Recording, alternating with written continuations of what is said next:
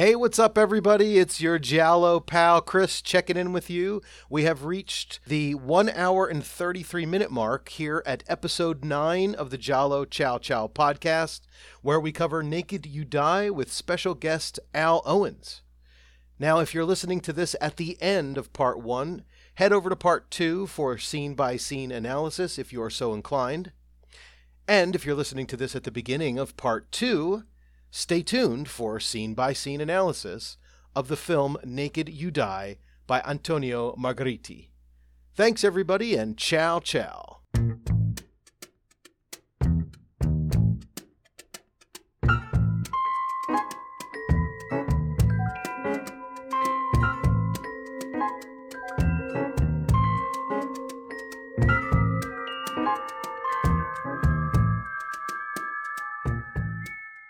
Okay. Anyway, um, let's get into this film. Um, the opening scene really needs to be discussed. Now, um, I have a couple questions for you because, and I'm watching this and I'm making assumptions about what I'm seeing. The scene. Oh, oh, and by the way, I should just I should just admit, not even admit, but I should just mention right now that I've had this. I had this film in my queue of films to watch for probably four or five years and never watched it primarily because it was an early one. And the stuff that i read on the internet was hey it says naked you die but there's no nudity and there's no violence. So don't watch it. Skip. uh, skip it over. So i never watched it but i always i had the um i had i had i downloaded a, a copy of the file from the you know from the bittorrents. Uh, and the first three seconds is you know zoom out of that painting with the acoustic guitar playing and the music and I love I that just remember painting. seeing- that painting's awesome. yeah the that painting is awesome yes Okay. so i remember seeing that first 10 seconds a million times and now i'm finally watching it okay so we have this young woman and she's packing a trunk she's doing just you know the things that you do i think the term i remember looking up as ablutions. It's just like you know you're getting yourself ready you're you're you're cleaning yourself you're packing up whatever. She's doing a, her ablutions. Mhm. and right off the bat here's my question. I'm seeing this antenna that's coming up from the radio that Mhm. she's listening to and these flowers that are in a vase and it looks like a mirror. It looks like she's looking into a mirror. Did you get that or am i, is, am I just crazy So it looks like the image that we're seeing is a reflection. Yeah, like it's almost as if the an- like when I saw the antenna, my eyes did this weird visual um misrepresentation and turned it into like a mirror that had multiple segments or dividers and she's Um. like looking at herself in it. I, I guess it was I don't know because if you think that, then you're waiting for the moment where the camera finally pans to some point where you see the the frame of the mirror. You know, Right. I didn't notice that, but once she It- walks into the bathroom, that's where my eyes played a trick on me. But Okay. I'll let you finish. No, what was what was that? Cuz we're I mean, we might as well. I Okay, mean, she we're right walks into the bathroom. She goes over. She turns on the water for the bathtub, and she turns to walk away towards the sink. Right. Okay. The first time I saw this, right at that point, my coffee maker lets me know that the coffee's ready. So I pause it. I run into the kitchen to fix my little uh, espresso, you would call it, right? I come back and I look at the screen and I'm like, oh shit, where'd she go? it's like she disappeared yeah. because the wallpaper and her bathrobe is like she Yes. camouflaged into it. So I come in, stir my coffee, and I'm like, "Shit! Somebody cut her head off." You know, like her. No, no, wait. No, you know?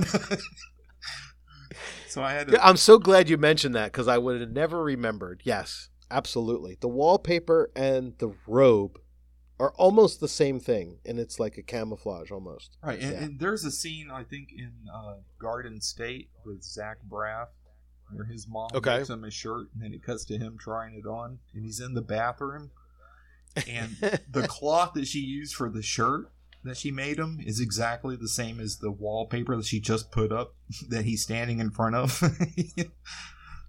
so um, Uh, I of haven't seen that film in a while, but I do remember. I think I vaguely remember that that particular scene. well, that's But what yeah. happened to me. I paused it, and it's like she just disappeared, and she's just like a floating head in the middle of the screen until I pressed play again, and I was like, "Oh shit, okay, yeah, that's her bathroom." Well, the next um the next thing I have on mine in my notes is and I think we even may have discussed this on the podcast a long time ago and gotten your input on this. Okay. Um there are a lot of Italian films and for me when I say Italian films it's mostly horror and giallo because those are the ones I watch where if somebody's in the bathtub um the faucet is in the middle of the bathtub. And I think we talked about this already because of the way that they engineered the piping or the plumbing. Uh huh. Yeah, I think I sent you guys a picture of my parents' bathroom Yeah, way back I in the think day, you and- did. and, I the think you faucet is right there in the center of the tub. And uh, here it is again as she's getting into her bubble bath. I, you know, I think at the time when I sent you that picture and you first asked about it, I was looking at it as these buildings were built long before indoor plumbing. So uh, the you know, there's not plumbing on every interior wall of the apartment Right. or the house, and you have to put the faucet where the pipe is. Duh, right? Yeah.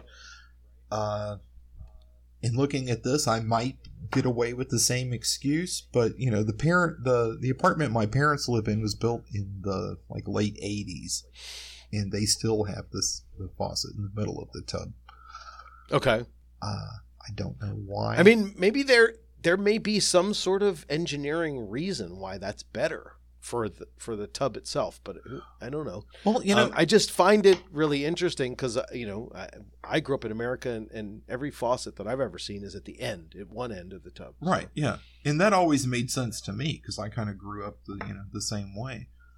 But Right. looking at her laying in the bathtub now, and I'm at like the the minute thirty three mark. If you have the faucet on one end of the tub or another, then if there's a second person sharing the tub with you, they're going to be stabbing themselves in the back of the neck with Yeah. the, the faucet. So maybe it's just more, I don't know, uh, save That's water with your friend friendly. Yeah. you know. Well, and and uh, I, I'm that's that's really interesting from a you know just a logistical standpoint because I think about um, Four Flies on Gray Velvet, and there's a bathtub scene where um, there's two people in the tub, Right. and the and from what I remember, my recollection is that the the faucet is in the middle as well, um, and that's a very interesting observation that you would never you know you know like a- and you know the question is uh what it's like a chicken and egg. Are do do did we get inspired to do a pers- two person tub scene because uh the drain is in the middle? Or do we need to find a tub with a drain in the middle because we have a two person bathtub scene? You know it's like Okay, but both of those suppositions imply that you know the the placement of the faucet had to do with get busy in the bathtub. You know, it could have just been you know well sometimes uh, when I take a bath I want to read the newspaper and the sunlight from this window, uh, you know, comes in on this side of the tub so I can put myself there. Uh, but the outlet is over here, so if I take a bath at night, I need to plug in the lamp on the other end. You know, it could just be, you know. Oh, you could go on and on right to simplify it. If you have the the the the faucet at one end of the tub or the other, there's only one way you're going to sit in that tub, right? right right If you have it in the on middle, the opposite you end have options. You know, Yes. it's like, well, do I want to put my back against this side or that side, or you know, Well, and the and the other question is why? So she's in the. I'm now at the point where she's in the tub. right? Um, why is the water green? Did she add something to the water, like Oh, some sort of like essential oil or powder or something, Okay. or is that just the color Something of not water? a lot of people know, and you know, don't tell this or broadcast it on a podcast or anything. In Italy, we bathe in olive oil, and that's how we. and uh, I can tell just by looking. Uh, she's uh, she's a very picky bather. She looks like she's using extra virgin bath oil. and uh, the bubbles she probably imported from somewhere else. Could be. I don't know. It, it, could just be some weird, funky bath salts or something. All the baths I've taken in Italy, I've, I've never had green water. So. okay, good to know. Um, I'm glad it's just you know the film and not you know the country in general or the area in general, whatever. Right. Uh, or maybe it is. Who knows? You've never been to that area. I don't know. Or maybe her building um, had really bad pipes or something. Yeah, it could be just that. Yep. Um. Anyway, so uh, you know, we're obviously spending way too much time on a bathtub, but um, things get crazy pretty quickly in this scene. The mm-hmm. black glove shows up. Um, he comes in with his finger and he turns the volume up on the on the music she's listening to. And there's really no suspense here. It's like, we're going to turn up the volume. And two seconds later, she's like, wait a minute, why is everything louder? And now the door's opening, and now here comes the killer. Like, um, Okay, well, see, I have and, a question I, about that. It's like she doesn't turn around until the door starts opening. Right. So, was it the volume being raised that got her attention, or was it the door opening that got her attention? Oh, that yeah, that's a good point. I'm not, sh- you know, if you go back and, and frame by frame it, it's very possible that she doesn't notice or turn around um, until the door is open. But. I think the point is that, you know, obviously the killer's going in to turn the volume up so that no one hears her scream. Exactly. But if you're in the bathtub and you turn the, mu- the music on to accompany your bath, and all of a sudden it got a lot louder, you know, you would notice. So I don't know you know which one it is, yeah. but um, so if that ever happens, but immediately I, start screaming. yeah, and and look, and yeah, exactly. Well, but again, I think the the point or where I was going with this is that in an Argento film or in a film that followed Argento, you would get two or three more minutes. Well, I don't know about two or three more minutes, but you get at least 30 to 40 seconds more of kind of tension building. And in this particular case, it's like, here we are, murder's taking place. We've got the strangulation. We're going to put you underneath the water. Um, you're gonna you're gonna die. Um, and then the killer pulls the body out of the tub and puts it in the trunk that she is packing. And mm-hmm. um, then we go to the credits. I mean, I love this. I, I think this is one of my favorite opening Giallo scenes of all time. I mean, it's not the it's not number one, but it's within top five. Well, it gets right sure. into it, you know. Yeah, I love it. And then we have the song that sounds a lot like the Batman theme. My son noticed that the first time I watched it. He was like, "Are you watching Batman?" I was like, "No." He's like, "I know you're not because it's, a, it's some Italian '60s, I don't know, weird thing that you watch." But they stole the Batman song, and I was so proud of him that he recognized that. You know. So no, that's great. I mean, you know, to even know the Batman theme at this point. Yeah, I raised him right. I mean, the, yeah, good job. but you know, it would have been funny if they did the credit sequence while they're playing the song, and then there were those like action words on the yeah, screen, bam, like, pow, biff, bow. that would have been awesome. Gurgle, glug, glug, glug. right. Splash. So the trunk, the trunk um, becomes a character for the next few seconds. It uh, it's holding this body and it's being hoisted onto these cars and driven around. And this is where we get all of our credits in the credit sequence. So um, once the song is over and um, the trunk has made its way to wherever it is wherever its destination is, we get this long scene that I we already talked about a little bit, um, where we get we're we're introduced to all the adults in this movie, um, with the exception of like the headmistress. So um, they're in this van. the The trunk with the dead body is on the roof for some reason, um, and we're driving up the switchback and we're talking about the teachers and we have uh, we get introduced to um, all the people that we're going to see for the next 90 minutes we have um, Simon, who's the driver. He doesn't have very much to do with the film. We have um, Miss Martin, who is the blonde teacher. I forget what she teaches exactly, um, but she uh, kind of introduces everybody else. She seems to be the person who knows the most. Right. Um, and then we have um, Dr. Brazzi, who I think he is in the van. He's the athletics uh, director, a gym teacher. He is. Yeah. Um, and then we have, um, let's see, we have. Uh, did I say La, La Flore? La Flore is in the in the in the bus as well. he. He's considered the uh, handyman guy. hmm And then we have Miss Clay, and Miss Clay is obviously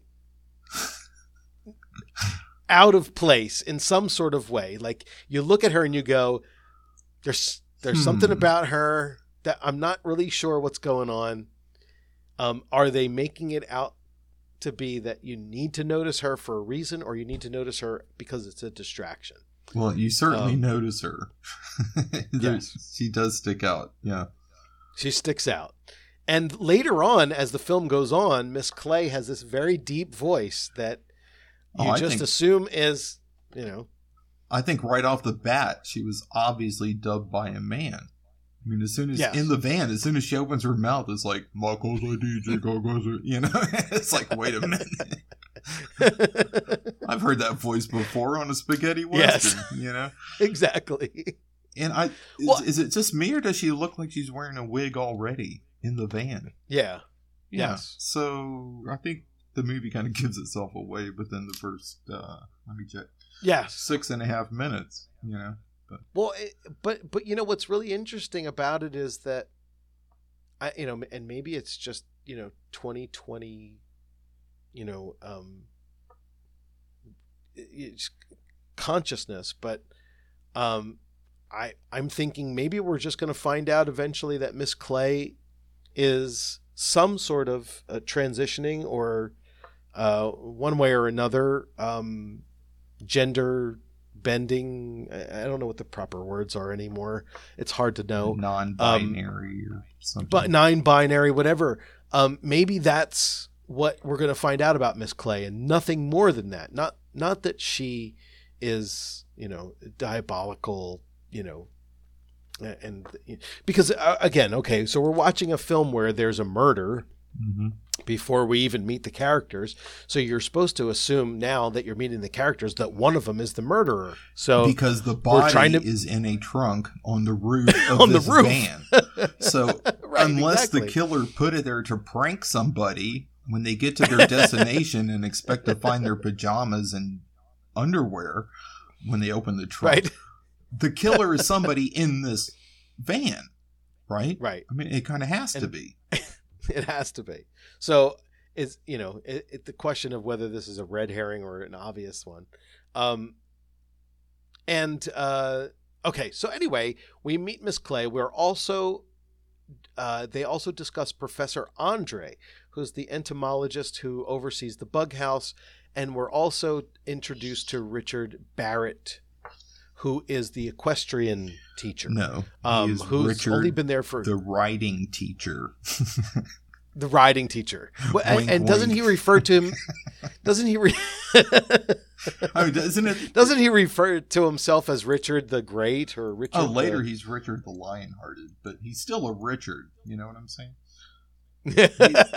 He- he's Yeah, always Richard. Richard. You know, you can call me, you know, Richard.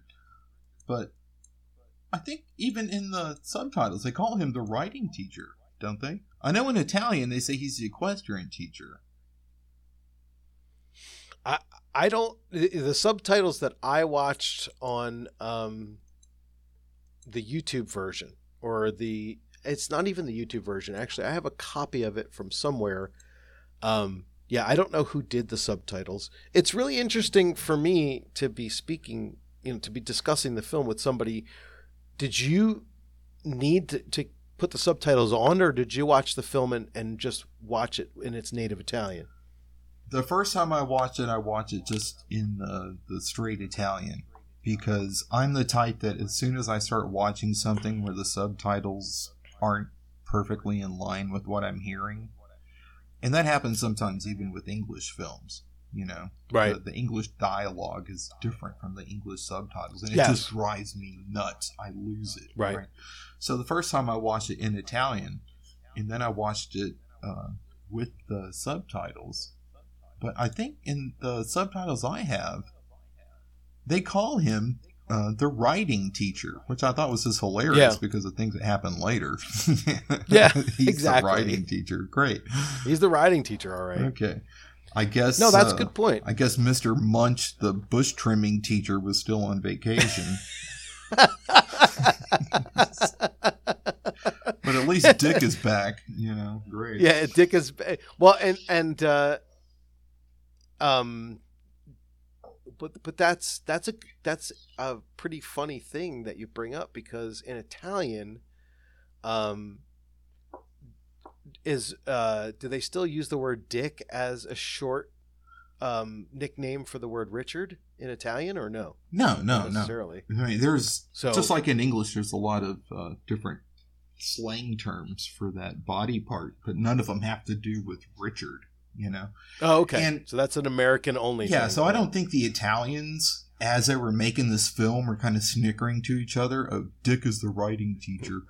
But I guarantee you, Mark Damon knew damn well what he was saying or what was happening. And, you know, right. he went along with it anyway.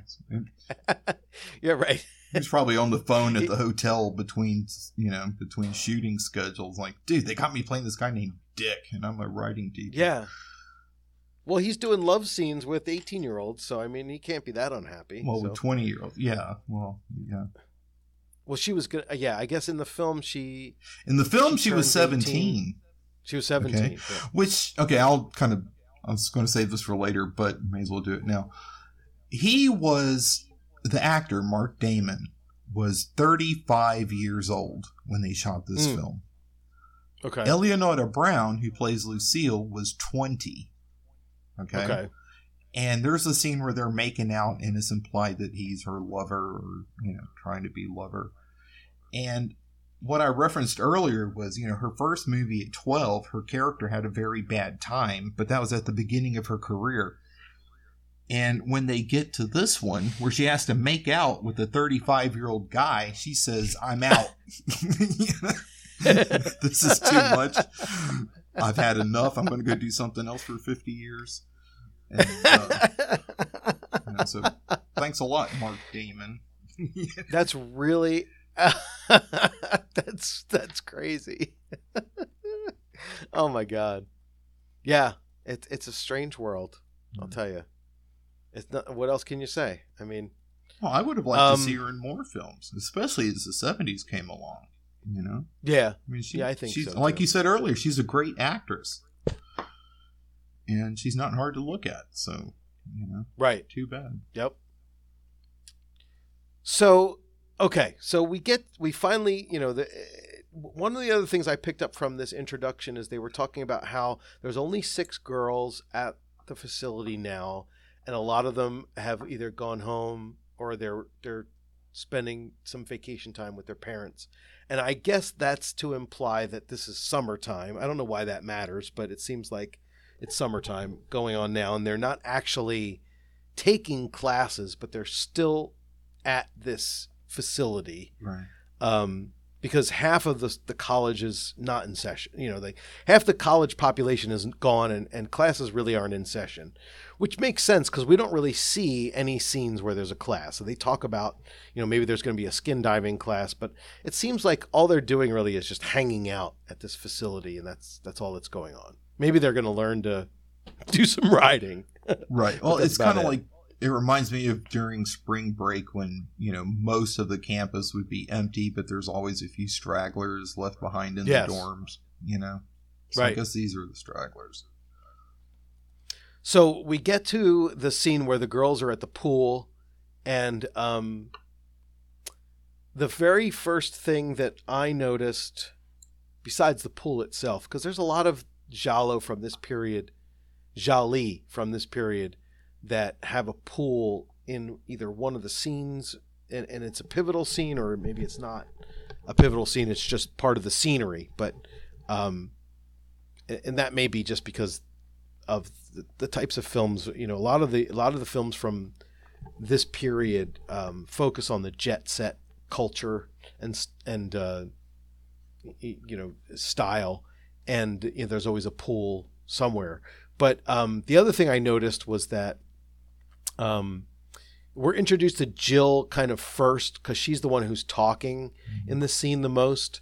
Um, but all the girls have the same bathing suit, and um, you know you watch this, and later on you realize that the girls wear the same bathing suits, they wear the same nightgowns, they wear the same um, dressing gowns, they wear the same other outfits, and that's actually important to the plot. Uh-huh. um, but you don't really know that it's important to the plot until, at least for me, I didn't know it was important to the plot until the end or you know the second viewing. Um, Well, it's like everything But- they wear is part of some kind of uniform. right. Even Betty Ann's riding outfit kind of matches the bathing suits. Yeah, it does. Mhm. And she's the only one that's not wearing a bathing suit in this scene. She's she's ready to jump on the horse. Right. She's got uh, everything she needs. But so so so Jill is just talking about, you know, the fact that she can't wait to meet the Italian riding teacher. and Yeah. I'm not really I'm not really sure I understand and this may just be one of those continuity things, but um, they say that Richard was new within the last two months.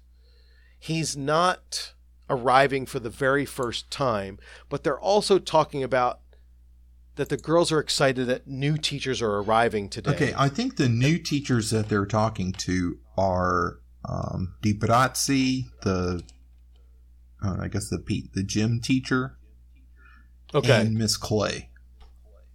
right. Okay, Because so they those are the established in the van that uh, Richard had already been there for a couple months, but he's still like the new guy. And in the original Italian language, it didn't show up on my English subtitles, but uh, Miss Martin makes a comment about how uh, he's the new boy at the school, implying that the girls are interested in him because he's the new guy around. right. And he says something like, "Yeah, and that makes you jealous," which is kind of a Yeah, hint. yeah, yeah. right. I remember that. So that's Yep. kind of foreshadowing, or you know, a clue to character aspects of Miss Martin. But my only question was, why was it? It it seemed like Jill was saying that she had never seen him before. Um, like you know, oh, you know, I hear he's Italian, and then the next scene where the teachers arrive, and Jill is spying on, you know, Jill and the other two girls are spying on the teacher. Teachers that are getting out of the car, and she's like, "Oh boy, look at him! He looks great." Like it, it's almost as if she had never seen him before, but No, I think That was confusing to me. about Di Brazzi, the older guy, Oh, is she talking about the gym teacher? Yeah. Really? Okay. because there are some comments, you know, Huh. at the opening Yeah, where I- they're at I the pool never got and they're that. kind of teasing each other, and she's kind of getting on Lucille's nerves.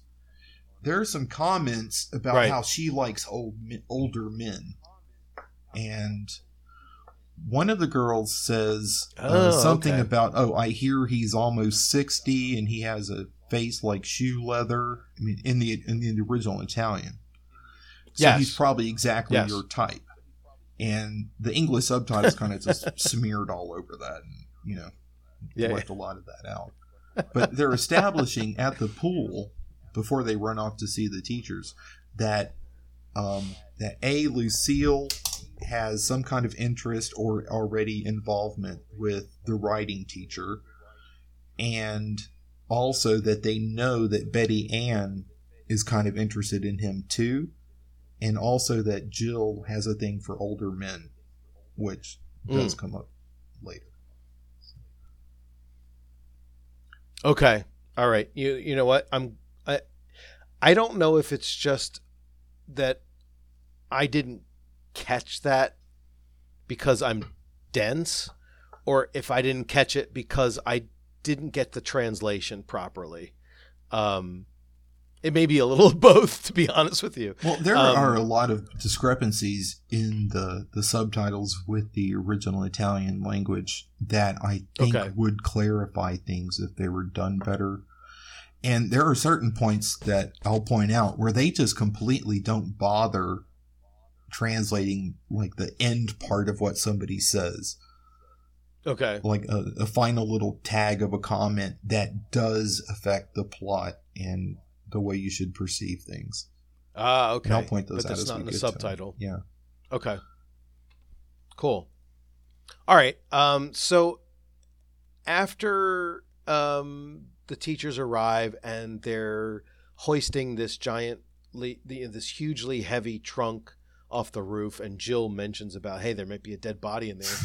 um, I and and also Jill receives a package that came from the, the when they went into town, and we'll I guess we'll find out about that in a minute.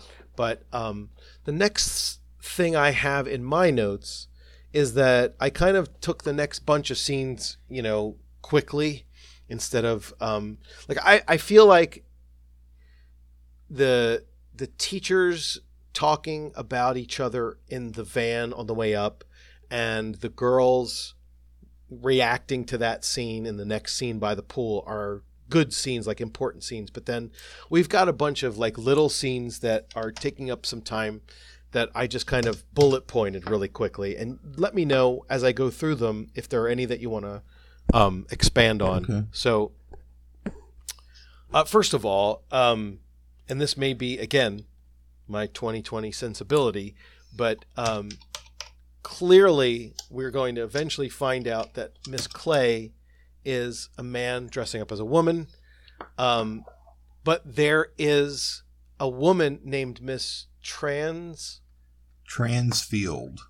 Transfield, and she's the woman who runs the the. She's like the headmistress of the college, Right. and I just thought that that was way too f- like On funny to be a coincidence.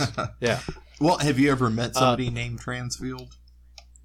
No. Yeah, me neither. I, I think that uh, that sounds like a totally. I need a last name that will fit the plot that might or might not exist in reality. You know, it'd be cool to Google Mister or Mrs. Transfield and see how many hits you get. But yeah. I don't think it's You're right, that's- accident. You know? and if you think about it, Miss Clay, okay, clay is something that's malleable that you can use Yeah. to sculpt things. So that, you know, it might be a stretch, but that might be a hint also about Miss Clay. Well, that that's that's a great observation, and if you tie that back to some of the trivia that I I looked up, where the script was actually written by two other English. Um, are you still there? Hang on. yeah, I'm here. Uh, no, my. I thought I was on my phone. My phone was ringing for a second, and I thought it was interrupting the call, but I'm on the computer. Uh, anyway, um, the fact that Bava wrote the film uh, with people who were English screenwriters inst- instead of Italian screenwriters—that's what I read. Was that uh, I, I- I read that in in uh, on Wikipedia, so that makes sense that they would come up with names like Clay and Mhm. Transfield and Barrett, um, because you know it, I would assume that if you had an all Italian screenwriting group, that the names would have more Italian sounding, you know, would be more Italian sounding than Well, I think Clay that might and be part of them trying to set it somewhere outside of Italy as well. You know, Oh yeah, well that's a good point. Yeah, because you don't really know where it's supposed to be happening. Yeah. And the name of the college is very Anglo, you know. Uh, so um, anyway, so what I have for bullet points. Let me know if any of these need more discussion. okay. Um, Miss Transfield and Miss Martin, they have rooms next to each other. Um, that's no big deal. Um, the trunk is moved into the cellar, um, and at one point it stood upright. Uh, I thought it was funny that you know nobody noticed that anything shifted uh, while they moved it. Right. Um, uh, or Richard- nothing uh, leaked and, you know- out of it. Well, I guess Oh there's yeah, no that's true too. open wound, so it's not like she would have been bleeding. But you think No, there'd be some sort of odor, you know, even yeah something yeah well and the other thing that i wrote here is once everybody shows up to the college and the girls are coming out to see who's who's new everybody is acting suspicious i mean like overtly suspicious Um, they just all got these shifty eye looks and these weird like body languages. And um, Miss Transfield has got that going on, and, and La Flore has got that going on. Uh-huh. Um, well, we need have to, Richard- to establish a bunch Yeah. of red herrings, you know, yes, absolutely. to, to I distract mean, you, you know, from the fact that you heard a man's voice come out of Miss Clay when she was talking. Right. yeah. I mean, it might not be her. I mean, it, it might be, and that, it might not be him, her. she might um, have a hormonal imbalance. You know, get work. And that's all. And that's, that's, yes, exactly. um, let's see. So Richard and Lucille uh, have this little meeting and they agree to meet later at the bug house. Uh-huh. Um, After Betty Ann basically throws herself at Richard, Right. Yes. Uh, even though he's, he's wearing like- an ascot. this guy's getting a lot of work done. Yeah, right. And then, uh, and then at one point, I think what Miss Miss Transfield comes out and says, "You can't schedule private lessons with the girls." Right. So, Yeah, those girls are for me to, uh, you know. me and Miss Clay have the quarter on the market. yeah, here. hands off, Uh, Mister Man. Um, let's see. So we find out that I think Jill, the little package Jill got were the walkie talkies. Uh-huh. I think that was what was in the package. Yeah. Um, also, I have here. Why is there a suit of armor in the girl's bedroom? Um, I don't understand that. Maybe but she transferred from to- Slaughter Hotel. right, exactly. That's exactly what it reminded me of Slaughter Hotel. Um, but going back to the thing that I talk about, that I've talked about a couple of times with Bava, Bava's influence, the bedrooms are very much appointed and set like Bava gothic, sort of kind of gothic scenery. Um, I every time they're in the in the bedrooms, I'm noticing that that they they're appointed that way. Well, Um, I, I think as far as the armor and stuff, I think that's just Jill's bedroom, and it's to uh, reinforce the idea that her father is a world traveling businessman of means who probably sends her a lot of his souvenirs. You know, Oh, okay. I never, I don't see I why never would have your teenage daughter would need a suit of armor at a boarding school, but you know, maybe he knows more than I do. exactly. That's a good point. I, I never I never would have thought of that. That's interesting. So okay. Um then we have a scene with La Flore. He's acting suspicious. He's got the sickle. Um, Jill's looking in on him. He scares her. Um, Dr. Brazzi comes and talks to Miss Transfield about how he wants to start teaching skin diving to the girls. Um, and I feel like all of these things are setting things up so that later we say, "Oh, don't forget, he said he was going to do this," um, and now that's the reason why he's the killer. Like later on, we see Brazzi walking around with skin diving pants on, right after somebody was attacked in the pool with a skin diving suit, hmm and so it's like, well, it's got to be him. He's wearing the evidence. Um, so I think this is this is the time in the movie where they're setting all this stuff up. So we, you know, till we go back to it later. Right. And for La Forêt, when he's going uh, down to his shed, right, we see him walking down the steps. Yeah. Did you notice that his belt was well below the belt loops of his pants? No, I didn't. Okay. Well, I must have just paused it at a weird moment and noticed it. But it's like he completely missed his belt loops, and his belt is like you know, three inches below where they're supposed to be. And I thought, okay, was that just a mistake, or does Pigozzi just like to wear his pants like that, or are we supposed to imply that this guy's a little special? Uh, but when he's in his Yep. shed and he's you know admiring his sickle, right? And Betty Ann knocks on the door. He hides the sickle real quick. Right. Why? He's a groundskeeper. He's in a tool shed. Obviously, I mean, there's sickles all and hoes and rakes, and you know. Yes. And I think that's just to establish him as a red herring, Right. which they kind of defeated again pretty soon. But I think that the key takeaway for this, as far as what comes later, um, because after Betty Ann leaves, we see Jill creep up outside and she starts peeking in the window Yes. and he catches her. I think they were making a point that LaFerre is very sensitive to people peeking in windows. Okay. And that comes up later because he's a window peeker too. You know what I mean? yes. Yes. He's yeah. He climbs up the tree later to look in the shower. Right. Um. So if he wasn't a peeping Tom, would he have been? It's like he has a spider sense for when somebody's looking in a Right. window. And I thought that was just an interesting little tie-in to the fact that you know he's one of those himself. You know, like guilty people are always paranoid about other people doing what they're doing to them. You know? yes. Right. I think that's a little. Uh, They're hypersensitive to Exactly. it. Yes. so I thought that was a cool little touch. That doesn't really. Go Well, yeah, the, and and the other thing that you bring up too is is really interesting. I never thought about it. Like they the way that they establish this scene where he's got the sickle and hides it, and you're right. The question is why? I mean, if if that's one of the things that he uses in his in his you know normal day to day routine, he he shouldn't feel like he needs to be um, guilty of, of holding it or having it, other than the fact that the movie wants you to think that maybe he's the killer. Right. So um, it's like a plot device that isn't really something that you know is realistic to the character itself. hmm Um, but anyway, yeah, and I just I just saw him um, with his belt below his Is- below his thing. Yeah, um, that doesn't make any sense to me. It- it's hard to do another- that by accident, you know. So I'm Right. wondering, Yeah. was that was that supposed to be like this guy's a little, a little bit, you know, slow? He's touched. Yeah.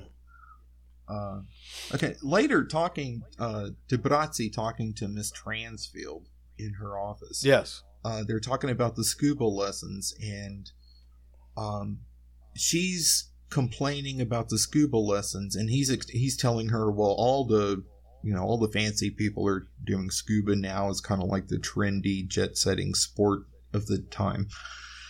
Uh, in the subtitles she says i think it's awful and then it stops. But on the audio she continues by saying in italian and this was not translated at all in the, the subtitles I have. She says, Men aren't fish. Okay. I'm thinking, okay.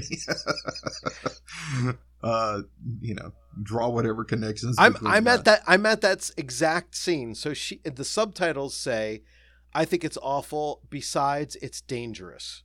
Okay, she does not but- say besides it's dangerous. In Italian, she says men aren't fish. Men aren't Okay. fish. That's why she doesn't That's like awesome. men, right? and then in, in the same conversation, they're talking about the equipment that they need for the lessons. In the subtitles, he tells her, "I've brought along everything we need for the first lessons." Right. What they cut in the subtitles is him adding at the end of that, "It's in my trunk." Okay. like obviously like the trunk, you know. Well, you know, because he's a new teacher, he came in and there was more than one trunk on top of the van when they arrived. Yes. And one of them is Betty Ann's trunk, right? I mean like that's her Well, she goes in to go get a trunk and there's two of them. Okay. Well, I think Betty Ann's trunk was already in the basement because remember when uh, Oh, okay. when uh, LaFerre asked her, "Where do I take him? Put him with the others?" and she says, "Yeah." So I think the basement is just where they put everybody's trunk.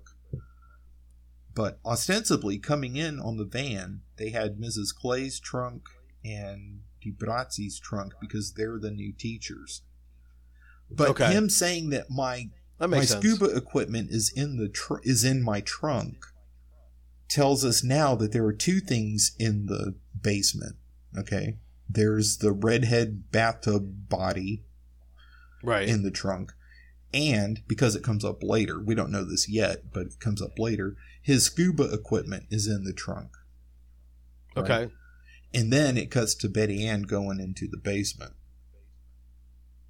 Yeah. so later and- when we see somebody I'm- playing around with the trunk, it's like, oh, is that somebody there because of the body, or is that somebody there for the scuba equipment?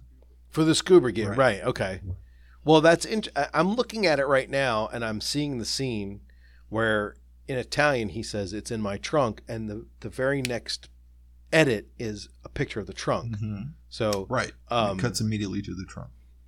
yeah, that's interesting. See, it's great to have somebody who um, on these uh, Italian language only films um, who knows the the differences. But uh, that actually reminds me of a, a question I had about the film, which is it doesn't seem like everybody is speaking Italian in this by their lips. Um, and I wonder if they ever tried to record an English soundtrack. Um, the film that the that you were talking about before with Sophia Loren was that an Italian or was that an English film? Oh, that was a very Italian film. Um,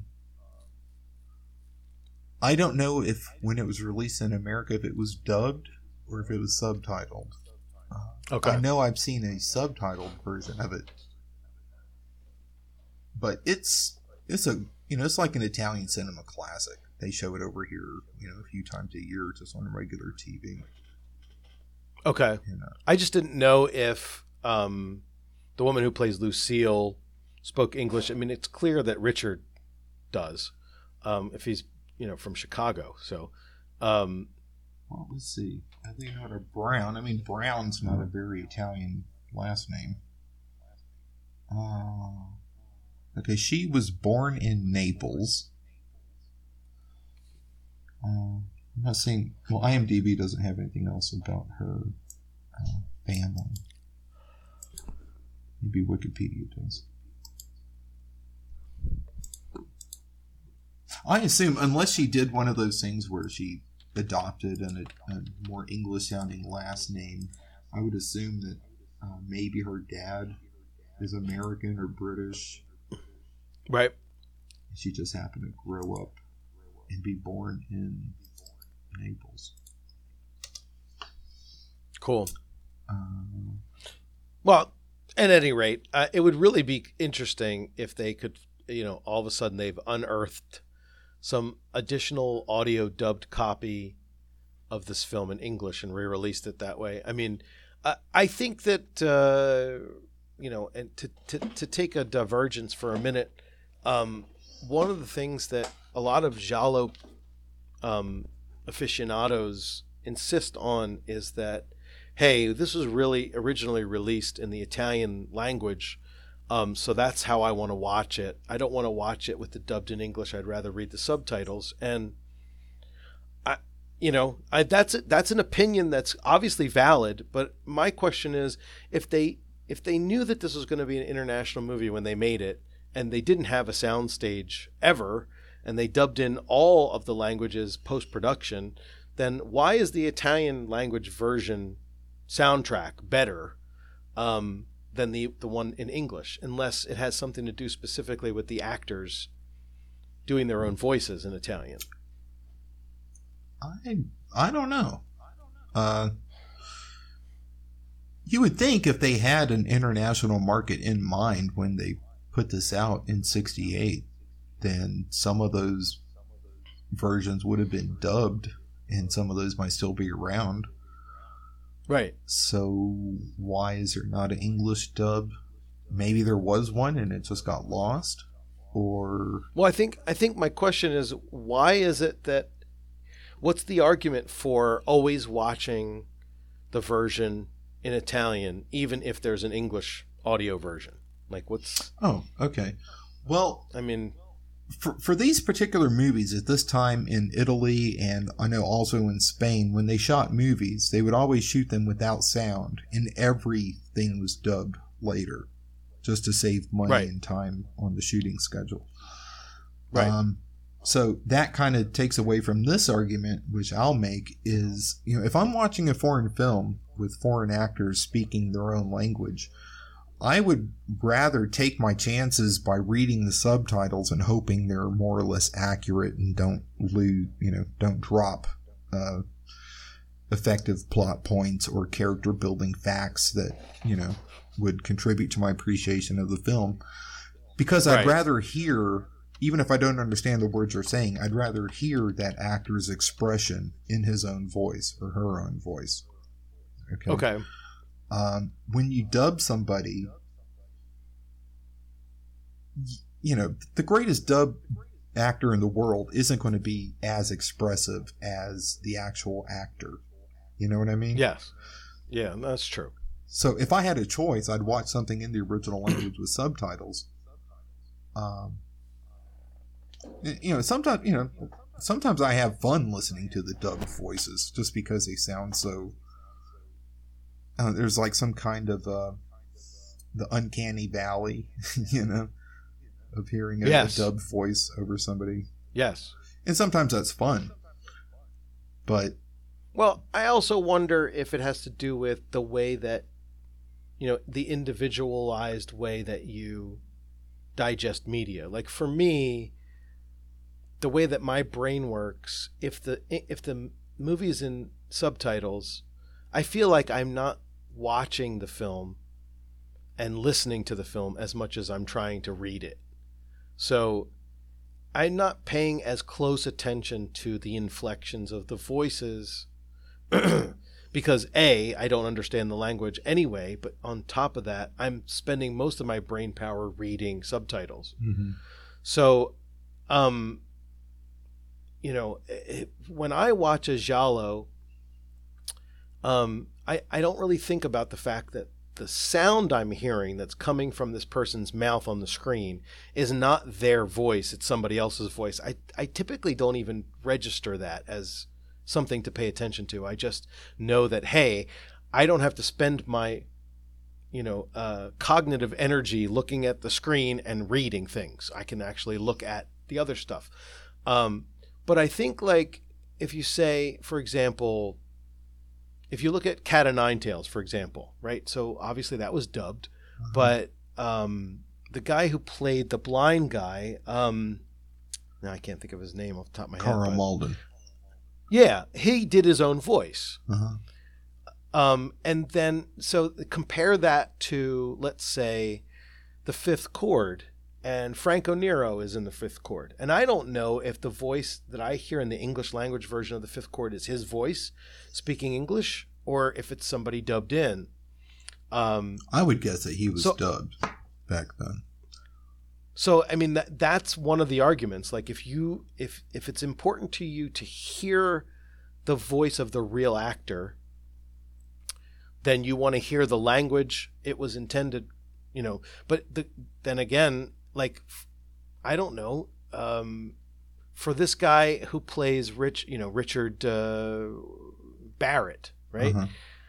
is his dubbed in Italian voice his or if if he's a if he's an English speaking actor maybe his language maybe his voice was dubbed in by an Italian voiceover artist right that's possible Well, let's see if he had a big career in Italy, you know, because a lot of American actors, they just went to Italy once or twice, you know, basically to have a uh, working vacation.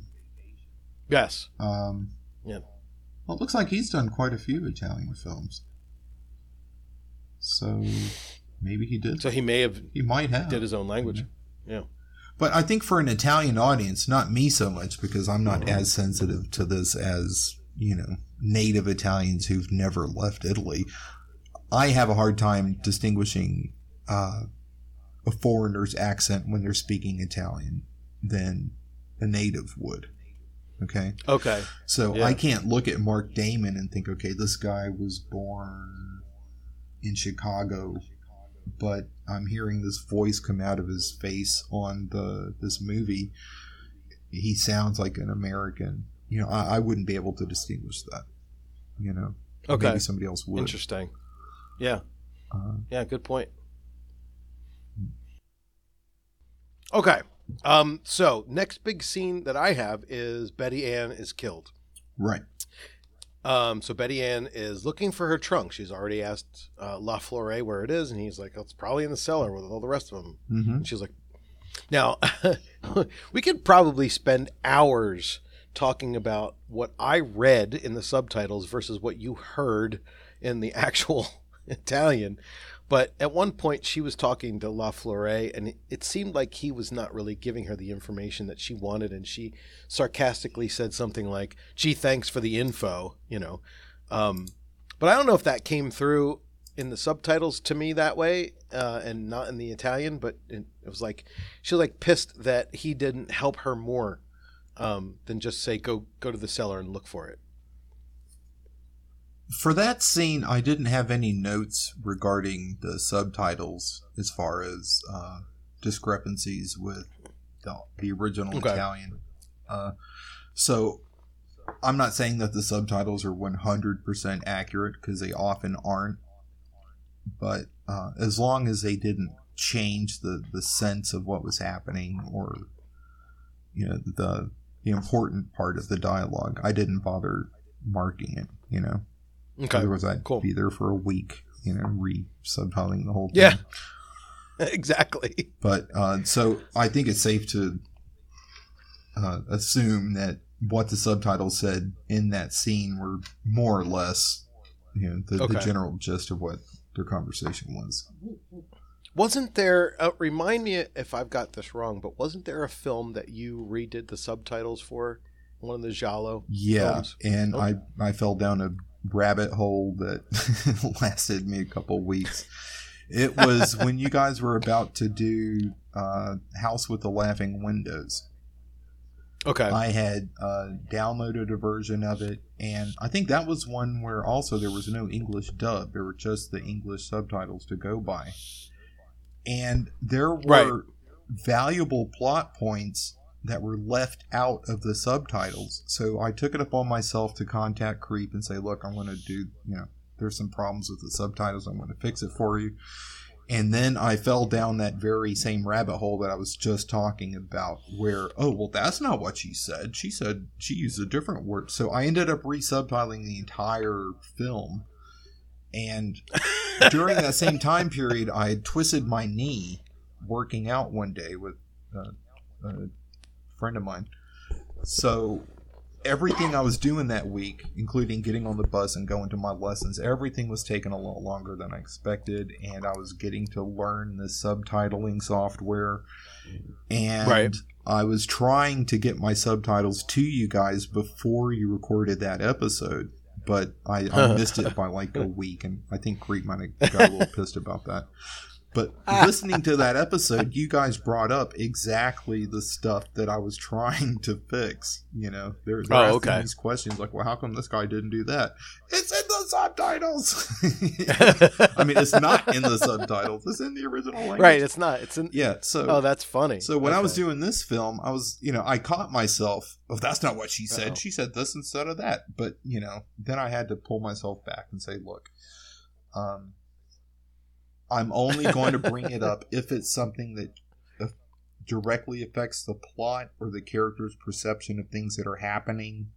Or if it's some kind of line, even like a little throwaway remark, like "men aren't fish," that kind of color a character, you know. Yeah, right. Okay. Or, but you know, like the All right, fact that good. So- said, "I have my scuba gear. It's in my trunk." It's in my trunk. Yeah. I mean, yeah, you could leave that That's out, kind of but it kind of informs the viewer when somebody's going in the basement to pull the trunk out. It's, it kind of adds that dimension of, are they getting Yes. the body or are they trying to get the scuba gear? You know. So Right, because at this point in the f- in the movie, we don't know um, if there's maybe there's more than one person who knows what's going on. It may not just be one person. Um, eh, you know, th- between La Flore and the driver and the gym teacher, you know, s- maybe you know one person knows there's a body, and the next person kind of knows that the other person knows something. Eh, You know, you, you don't really know mhm. at this point. But uh, okay, so how about you know it, you'll you'll interrupt me if um, we hit a spot in the film where the the the language version and the subtitle version don't match for a good reason. Oh, sure, yeah.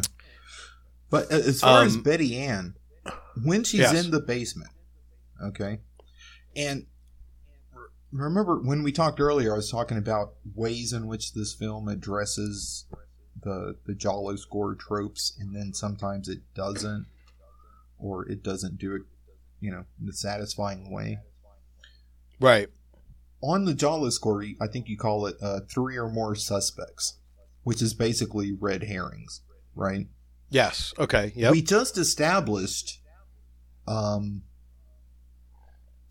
well, I would say that one of the red herrings would be Richard, the writing teacher, right? Yep. We established that Betty Ann has a crush on Richard, and she ran up to him in his ascot and was like, "Oh, I'm ready to go riding," and he's like, uh, "Later, I got this other thing to ride." Right. so when she's in the basement and she turns around and sees the killer approaching her, she does not react like it's Richard. yes. Because she Okay, would be like, oh, hey, good thing, you know, lucky me, me bumping into you down here or something, right? Right. Yep. But the fact yep. that she's like, oh, oh, what are you doing? You, uh, uh," that eliminates Richard as a red herring. yeah. And they, and still they try to reestablish him as a red herring later. it's like, we already know it's not him. Yes. Oh, that's a really good point. And then, and, you know, and then you you have to wonder if we're paying too close attention compared to the audience that they had made this for. Right. And see, that's something I'm You know. not sure Bava would have done. You know? Mm, I think if Bava had written that script, her reaction to seeing whoever it was come into the basement would have been at least neutral. You know, right. She's looking at this person like, what are you doing here? Oh my god, ugh. Which would be the exact opposite of her reaction if it was one of the other If it was Richard. Namely Richard. Yeah. Right, right. Yep, absolutely. Now, um, I have a question because I'm not, oh, and we're really right at this scene, so I might as well just look at it in YouTube. But when she gets strangled, um, uh, okay, so I, I, I had to take a look at this again just now to make sure I was right or not right. But up until this point, we saw the first murder. The killer had black gloves on, and in this one, um, you can see for a second that it's a pair of man's male hands. I mean, I would say that they're male. It almost reminds me of the flesh-colored gloves that the killer wore in uh, Black Belly of the Tarantula Uh-huh. because it, it looks a little bit too smooth for them to just be, you know, hands. Right. Um, but later on in the movie, they start talking about fingerprints when they finally find Betty Ann. Taking fingerprints And- off of her neck. Yeah, and I was I was rebutting that whole part of it because I'm like, wait a minute, the the killer was always wearing gloves. Why would they? How would they get fingerprints? But now that I'm watching it in real time as we're talking, that there's no black gloves in that scene, and, and now I would need to go back to the murder of the other girl in the shower as well as La Florette, La Flore, and see if we saw any black gloves there. Well, but, in the shower, um, the the shower curtain is between the hands and the neck. Yeah, and I, I think there were black. Well, we'll get there eventually, yeah. but how do you strangle somebody from behind is the next question. But um, well, how Betty Ann and Redhead in the bathtub were strangled so quickly. I mean, it's like as soon Right. as he touches their neck, ugh, I'm dead. and and at least the girl in the bathtub didn't see the guy coming, or was kind of Right. surprised and you know caught off guard. Here, Betty Ann is looking up the staircase. What are you doing? What are you doing? What? And then she just stands there and she doesn't raise a hand and says, "Oh, your neck, your hands are around my neck. Now you're killing me." It, it, come on. yeah, she's hypnotized by who it is. Yeah, probably thinking, "Is that an Adam's apple?" right, exactly. Wait a minute. Wait, what? Uh, Well, okay. Um, and I'm up to that same spot. I, I was just watching it on the YouTube again. On the YouTube. the Like, YouTube. Yeah. you know, my grandmother would say that. Well, there's um, only one, right? Okay. There's only one. Uh, so um, uh, we could talk more about you know a- at this particular time period, you know, did were they trying to get something past a certain level of censorship because of how violent it might be to get it more widely released? Because I feel like this this film, even though it's got some pretty, um, you know, kind of taboo subplots that it examines, it's kind of mainstream, at least for a, in, for giallo standards at this particular time period. It's kind of mainstream. It's like, especially when we get to the end and there's that whole kind of, you know, James Bond thing that they use to tie up the ending. Mm-hmm.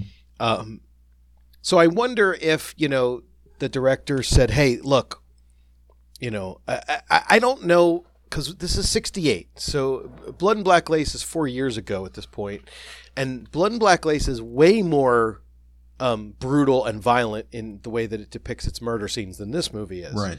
And the question is, was that done on purpose? Was that tamed down on purpose? You don't really know.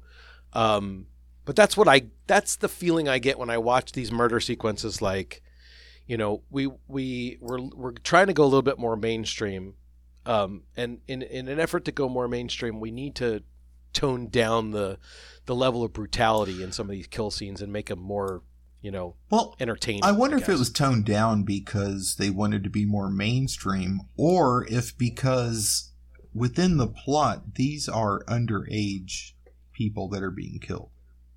right, Well, maybe not Miss Bathtub, but at least with Betty Ann. right, You know? yes, But hell, Miss Bathtub, they could have made that, you know, they could have dragged that out for like 10 more seconds and had some splat. I mean, I don't even think her floor got wet when she got strangled. Right. You know? right, yep. Until he was dragging But it her was a little, it was a little squirmy when he was dragging her out, though. I was like, "Ew, this is kind of Okay. this is a little odd." Yeah, But for me, Betty Ann could have resisted a little bit, or at least tried to scream, or yeah, tried to slap or punch or something, instead of just. yeah. It just didn't seem realistic. Right. And if that's you know, if that's the end goal is to make you believe that this person was really scared and was really was really killed because you're trying to, you know, suspend. You know the the Im, you know the image of, of actors. You know that's then it, it didn't it wasn't accomplished. Let's put it that way. And this isn't Um, the first movie I've seen where the victim just stands there waiting to have their throat slit. Or, no, you know. definitely not. so I just kind of let it go. Well, So uh, after that, we go to the bug house uh, for the first time, mhm. and Dr. Andre's there first. Lucille's there talking with him. He leaves, and then we have this little weird scene where Richard's hand comes out from the curtain, and it's almost like I think I don't think a single person ever who watched this film thought it was something to be scared about. no.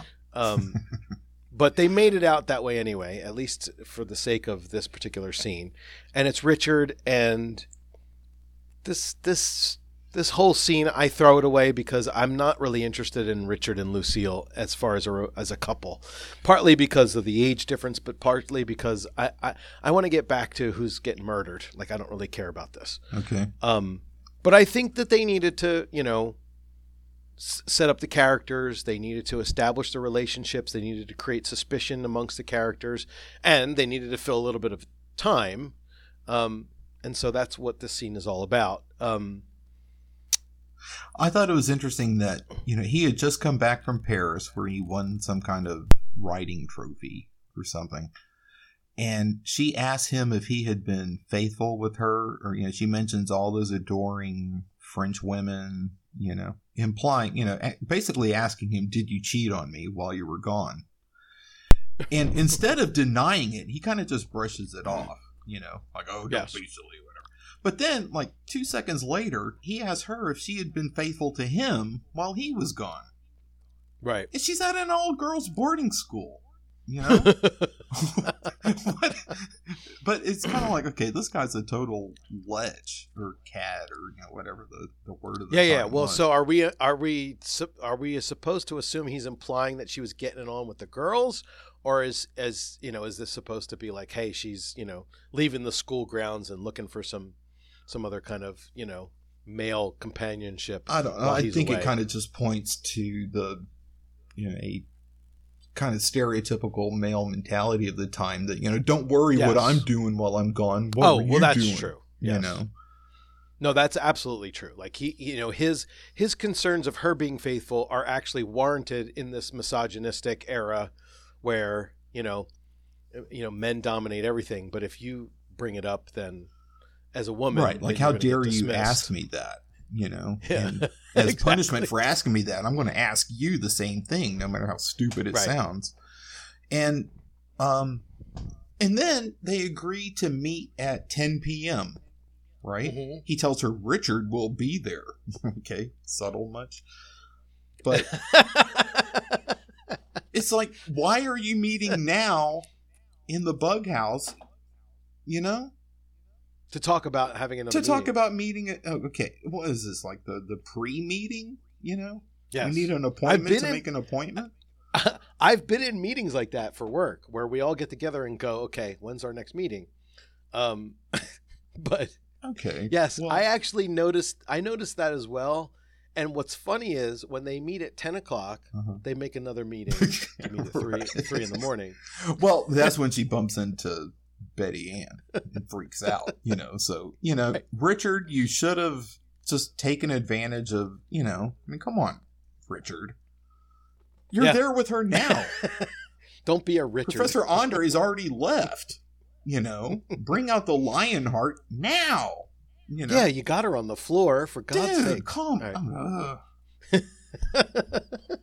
I mean, even when I was 35, I wouldn't have been like, "Well, let's do this again at 10." And uh, you know, Well, I mean, I don't know. Maybe the idea here is that you, it, it when when they're this young, you kind of have to ease them into oh, it. you I don't know. string like, them along. yeah, I don't. I guess that's you know I don't know, or maybe it's supposed to be. Look, let let's have a let's have a positive attitude towards this instead of a negative one. Maybe the idea is that he likes her, and he wants to spend time with her. he needs he's time to go buy chocolate and flowers and. Yeah, he's not just gonna bone her and be done. He's he's really into her. He's like, a classy Like, guy. Is a love story. Yeah. he's gonna think bang that seventeen-year-old in style. You know. It's the rest of us who are have the you know who are jaded. Yeah. Uh, all right. So after that scene, I have a bunch of bullet points again because there's a bunch of scenes that are really kind of inconsequential Mhm. compared to the the next one that happens. Um, Jill is wearing a skin suit. Um, I noticed that all the girls are wearing this kind of green stewardess costume, you know, uniform or whatever. Mhm. Um, and it seems like, and maybe this came through in the subtitles and not the lang- the the Italian, but it seems like everybody knows that Lucille and Richard are a thing, and it's a secret. Um, Yeah, I think it's they just keep making secret. jokes. Yeah. Yeah, they're all making jokes about it, or you know, kind of, you know, making digs on her. You know, saying these little, you know, s- sideward compliments or whatever. Right. Um, now, I also remember there's a scene where somebody takes one of the trunks out of the cellar, and it looks like it's the killer. Um, Okay, bef- before we get to that, you mentioned Jill is in a scuba suit. Okay. right. Debrazzi had just spoken to Miss Transfield about having or offering scuba lessons. Okay, Right. so it's not like a thing yet. Yes. Jill makes a comment. I don't know if it made the subtitles, but she makes a comment that her father has already sent her the diving mask and scuba suit. hmm Like, what, 20 minutes after they discuss it? She's already gotten it? Yeah, I guess word travels fast. I, my assumption was that um, Miss Transfield had told all the girls that they, or, or maybe the gym teacher himself told all the girls, "Hey, I'm talking to Miss Transfield about the fact that we're going to do some skin diving lessons." Okay, so in And- anticipation, she had already called her dad and had. I guess because didn't she mention that hey, this is for Doctor Brazzi's class or something? Like that's what I saw in the subtitles. Yeah, and there was a, a little joke that got cut off. Well, not a joke, but a kind of funny line. Um, in the subtitle, she says, uh, "Mr. Debrazzi is a very dedicated teacher, Miss Transfield." You know, because she's imitating the teachers. And cut from the subtitles is the ending of that, where she says, "With clothes on, I would risk drowning." okay. So it's implying that at the time that the teacher catches her with this, you know, in the pool or with the the diving mask, she's not wearing any clothes. But it also kind of foreshadows something that happens later. Yeah, she has the scene clothes with on um, drowning. Yeah. yep, the scene with Denise. So I don't see why they would leave that out. You know, anybody doing subtitles for that would realize, oh, this ties in later and it's kind of fun. Yeah, You know, so that should have been left. I think we care about it way more than anybody else does. Like the Or people that are doing ever the will. subtitles. uh, um, okay. Anyway, um, so all of a sudden now there's a discussion about the fact that Betty Ann is missing, Uh-huh. um, and Mrs. Tran- Miss Transfield and Jill decide to go look in the cellar, and Jill has already made a whole bunch of comments about how Betty Ann's dead. Uh, she's been mutilated. She's in the trunk. She's she's basically calling the entire movie ahead of time. Well, she called it from the Um, beginning when the van shows she up. did. She's like, "What's in the trunk? A dead body?" Movie over. exactly. Um, and so, uh, you know, there's this scene, and I would assume that you're supposed to start to develop a little bit of suspicion about Mrs. Trans or Miss Tran- Transfield. Um, I keep saying Miss Trans because that's how I've abbreviated her name on my notes. Um, okay. uh, Miss, Tr- I guess you're supposed to start to develop some sort of suspicion about Mrs. Transfield, because she just acts a little bit. She lacks weird, Okay. um, but she also acts like the typical headmistress of a school who doesn't want to reveal anything because you know she has a some sort of reputation to uphold or whatever. Well, there's the shot when um, she and Miss Martin leave Miss Transfield's office. Miss Martin is sitting at the desk, and somebody else is coming in the room. But Miss Yep. Martin hides something, like there's like a some Yes. document that she slips under the blotter, like she's hiding it, yes, and that never What comes is up. that? Yeah, exactly. What is No. that except a hey possible red herring indication? You know. The only the only thing that I thought of was later in the movie when there's this thing about the suicide note. I was like, I wonder if that's supposed to tie in with what um, Miss Martin was hiding under the blotter. But I mean, it's so disconnected The suicide so- from Miss Clay, the- from- supposedly. from Miss from Miss Clay. Right, exactly at the end, but why would they have that already? I don't know. Like that's the first thing that popped up in my head was like, hmm. I and you know, just to take a step out of this for a second, when I was thinking about us talking about the film, I was like, I wonder if it would be better for the conversation if we just identify who the murderer is up front, because the only time that I didn't know who it was was the first time I watched it, and I've watched it four times. Uh-huh. And the last three times that I watch it, I watch it knowing who the killer is and kind of with that perspective of look, every time she's on screen, he, she is on screen. Right. I'm remembering or I'm I'm calling up into my thought process, hey, what's the motivation behind this person? Because I know who it is. Uh-huh. Um, but uh, like I, I don't, you know, when it comes to this podcast and even the the website that I run too, because it it's important to the score and it's important to the discussion that we're having here that you've already watched this film if you're listening to this if you're listening to this podcast or reading the article that I have on the Giallo Score website. Mhm. Like you need to already know who the killer is. And when we do these podcasts, it's like we pretend that the people listening don't know yet, and then we go, okay, now we're going to tell you. Right. But meanwhile, all the shit that we talk about throughout the podcast, you need to know who the killer is. And that informs the next thought or the next discussion point, which is is it more fun to watch these films after the second time and you know who it is? And obviously the the original movie going audience doesn't have that advantage, but we do Right. as people who are watching these films 50 years later. So do you find the film to be more entertaining after you can watch it knowing who the killer is, or not necessarily? Well, yeah, I think the second time was a little more fun just because I was thinking it's so obvious. It was it should have been obvious the first time. You know? Like as soon as that person starts speaking in the van, and I'm thinking to myself, wow, that sounds like a man, you know. Or every time right. she's walking, she has her arms down to her side and her body's yeah. always stiff, and it looks like she's wearing a wig. And yeah. oh, whatever, who's the killer? Yeah, right. and later, when you find out, you're like, oh, no kidding. How did I Shit. miss it? but watching it the second time, I noticed other things that you know, besides the voice and the wig and the way she walks, if anybody's watching this for the first time and they're paying attention from the beginning, they should know who it is before they even reach the midpoint of the movie. Right. You know? And you could say that for a lot of films, but, you know, yes. they're just kind of counting on people just la la la, you know, sitting through it and then being shocked at the ending.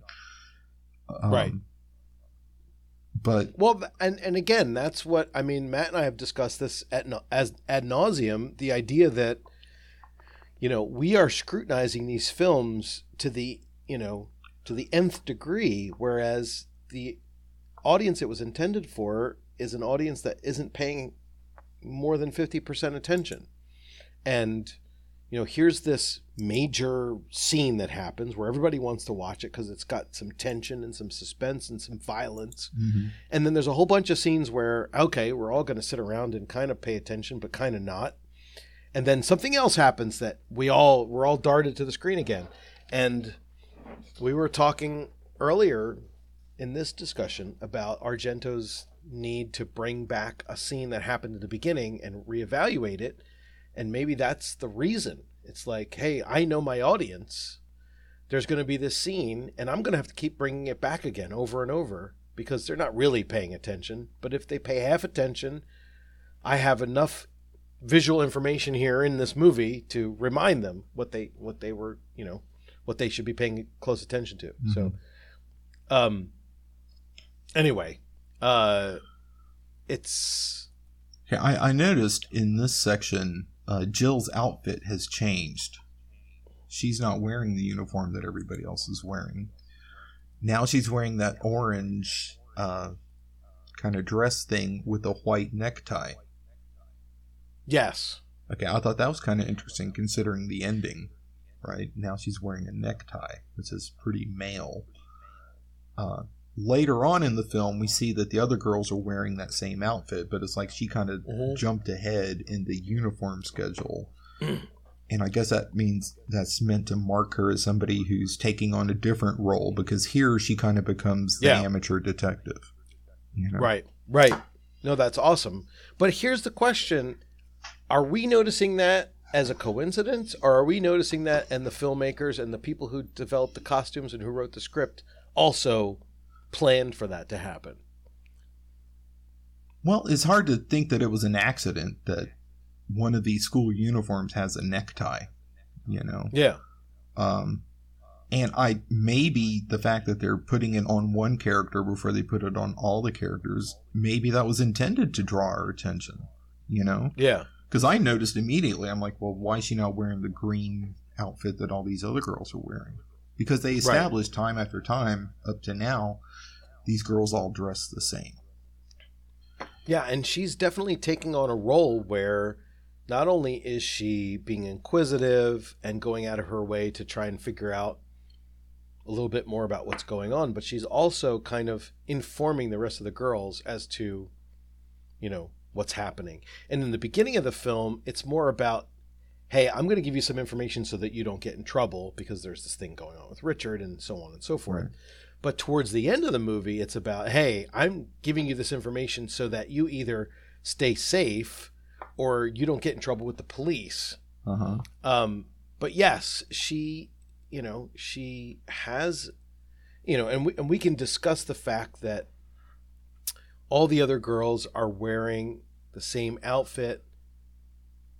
Uh, for one reason being that hey they all go to the same college and maybe that's the uniform but the more important reason is that every time somebody gets killed or is attempted to be killed uh, my gra- my my grammar is terrible there uh, i- i- is is um anytime somebody is killed or is threatened with violence and doesn't actually die it's because the killer keeps thinking it's the same person over and over again and the reason why is because they all wear the same thing Right. and that's like part of the plot of the film that you you know eventually have an aha moment like oh that's why they're all wearing the same thing because you know when the inspector finally comes on scene and uh, I'm jumping ahead but the you know when the police are finally called into these investigations in a typical giallo film they're completely stupid. They don't know anything.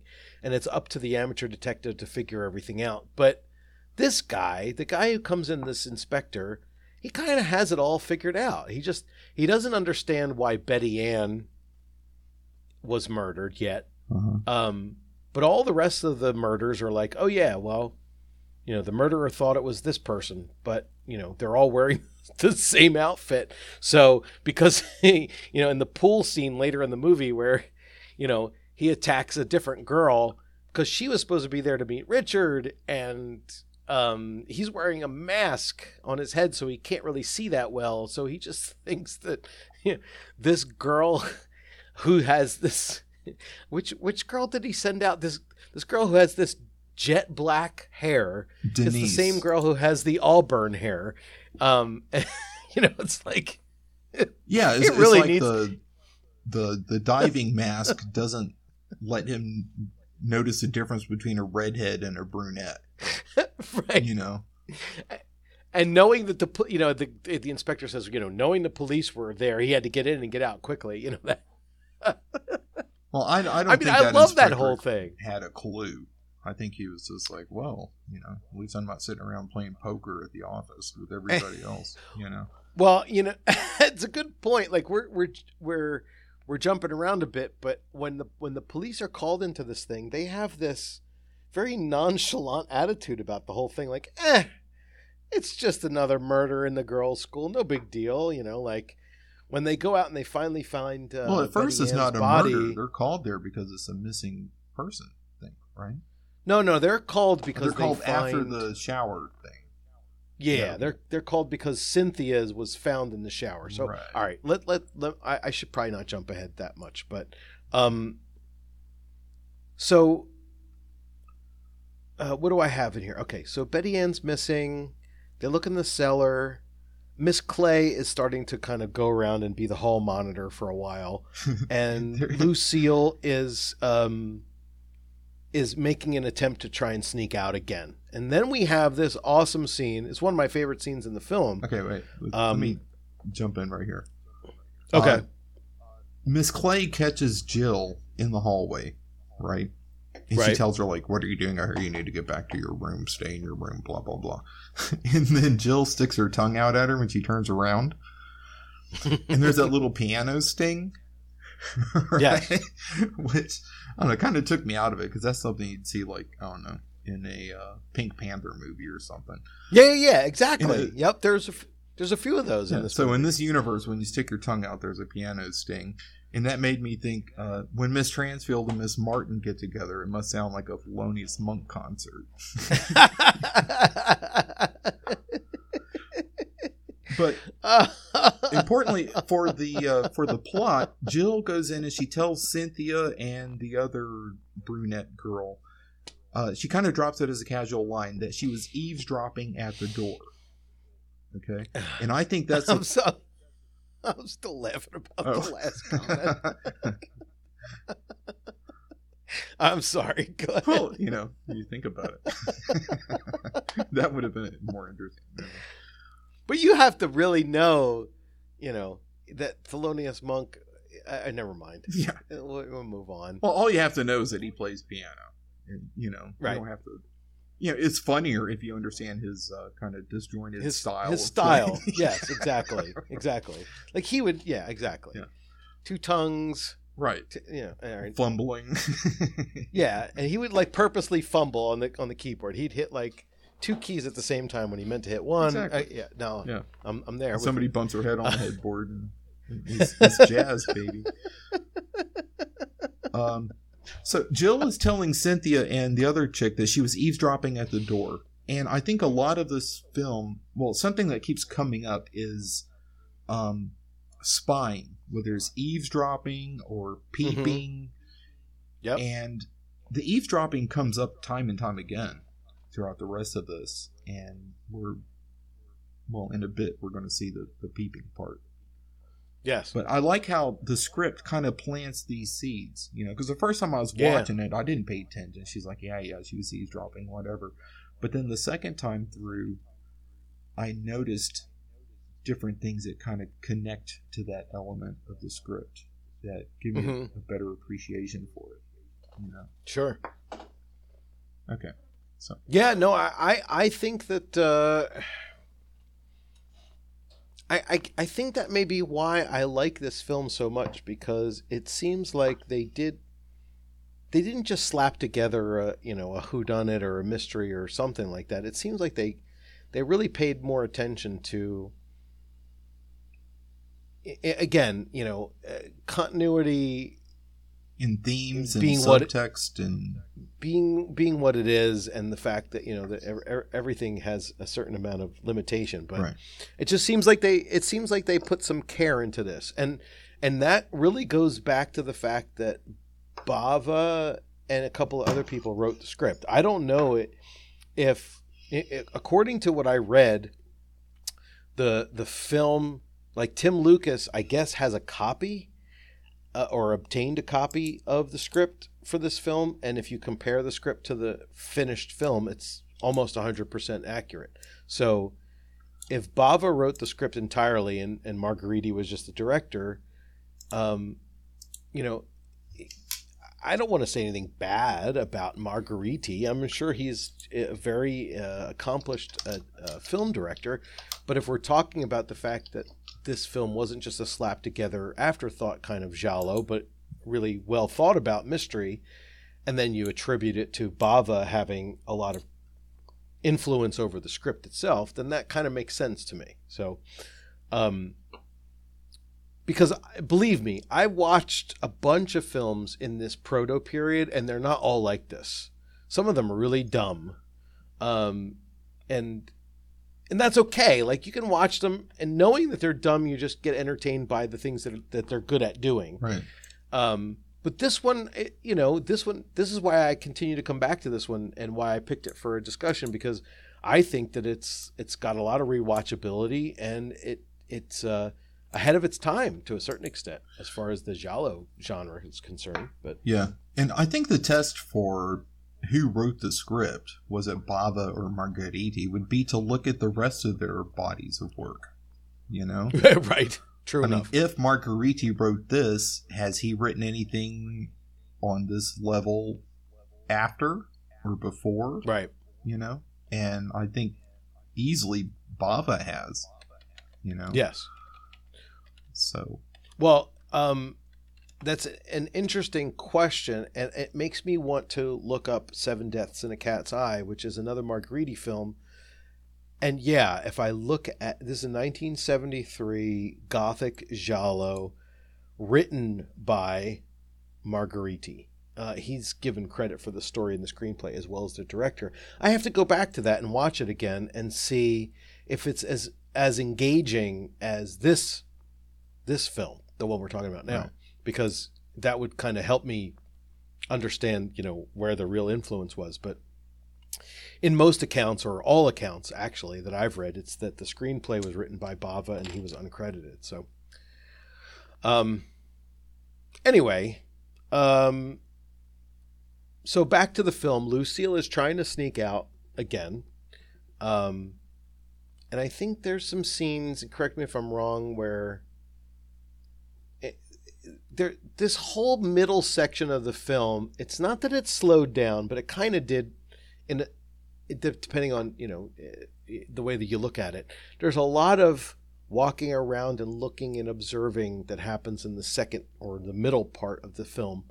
Um, now that we've established everything, and it starts with this outdoor search party scene where Miss Clay is out there, um, Miss Transfield is out there, Miss Martin is out there, the gym guy is out there, um, and La Florette is out there, and they're all walking around in their own independent spaces, and the camera is going crazy, and they're playing that Batman theme song again, mm-hmm. but in like a slower down version, and um, they do a little bit of misdirection where okay, they show the somebody dragging Betty Ann's body away or off or into the woods or wherever they're going. And then immediately later, they show the killer walking around looking and, you know, to try and see if we can find Betty Ann. And it's like you're watching this after the first time you watch it, you're watching it going, hey, this person is pretending to look. You know, they're pretending to be in a part of a search party, you know. Well, this part is one of the parts where I think the the film kind of shoots itself in the foot as far as red herrings because in the scene previous when they were all in the office deciding what to do and Miss right. Transfield told Miss Clay make sure all the girls stay in their room. Miss Clay leaves, and then Di Brazzi says, Well, let's go look around the park. Maybe she fell and bumped her head or something, right? Miss Clay right. was not supposed to be part of the search party. Correct. She was supposed, she was supposed to, to stay in the right. So when we see her walking around in the woods, it's like you're not yeah. supposed to be there. And then, yeah, oh, true. who's dragging the body? Hello. so it, it kind of gives itself away. And again, you know, the first time I watched this, it didn't enter my mind at all. I was like, well, she locked all the girls in their room. Like, dungeon yes. keeper, and then she went outside. But then when I was watching it the second time, I was like, wait a minute, did he, he she's not supposed to be there, right? Right. So, I think you're right, and I think that uh, that uh, I, I think I'm on the same page where I didn't notice it the first time, but I did. It did kind of jump out at me, mm-hmm. like yeah, someone was appointed to stay and and and keep things, you know, keep things under control while the rest of them went out to to to look for the body. But wait, she's out here anyway. Right, so and it just happened? happens to be one of the people in the van with the corpse trunk on the roof. it narrows right. it down to two people. You know, either it's Di or Miss Clay, and one of them's not supposed to be there. So you know. Yes. Well, I think that we still are c- can consider um, Miss Transfield as a suspect and Miss Martin as a suspect for a while. Um, and uh, you know, going back to the idea of the Giallo score and the criteria of there being at least three sus- suspects, mm-hmm. um, there's a timeline element that goes into that criteria that um, is the gray area for coming up with that score. Because I, I get to the end of the movie when I do the Giallo score. Mm-hmm. and I go down the list and I try to fill out some of the ones that you know may not have gotten a score within the first 10 minutes but by the time you get to the end yes you know that that particular criteria thing happened. And with suspects it's like it, it's kind of a moving target because in the very beginning of the film, everybody that's driving up in the van is a suspect. Right. There's six suspects right there in the van. Right. And then by the time we get halfway through, a bunch of them have been eliminated. So I I didn't really get that far into it for the Giallo score. I just kind of figured like as long as the film at some point establishes that there's more than that there's three or more suspects, let's give them some points for that. Okay. Um, because I think in general, I the the the general idea is that hey, if we only think that there's one person that may do this, then it's really not that much of a mystery. Um, and it's some you know if you watch like you know some of these films that aren't considered gialli, and maybe there's a little bit like I don't know if you remember, but um, Matt and I, within the last I think maybe year, did um, the podcast on this film called Wicked Wicked, which was a United States, you know, it was like a, a Hollywood film, Mm-hmm. and it's got all of these Giallo elements. There's a mystery, and you're not exactly sure who the killer is, but they kind of tell you almost 90% of the way that this is the killer. But you're not it's not really revealed that he's the killer like right on screen killing somebody until halfway through.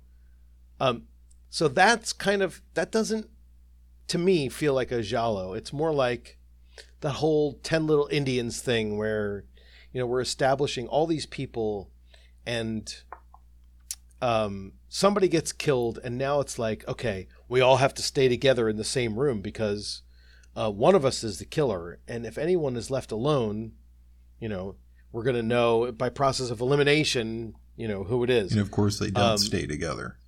and they never do, right? Of course, They must separate.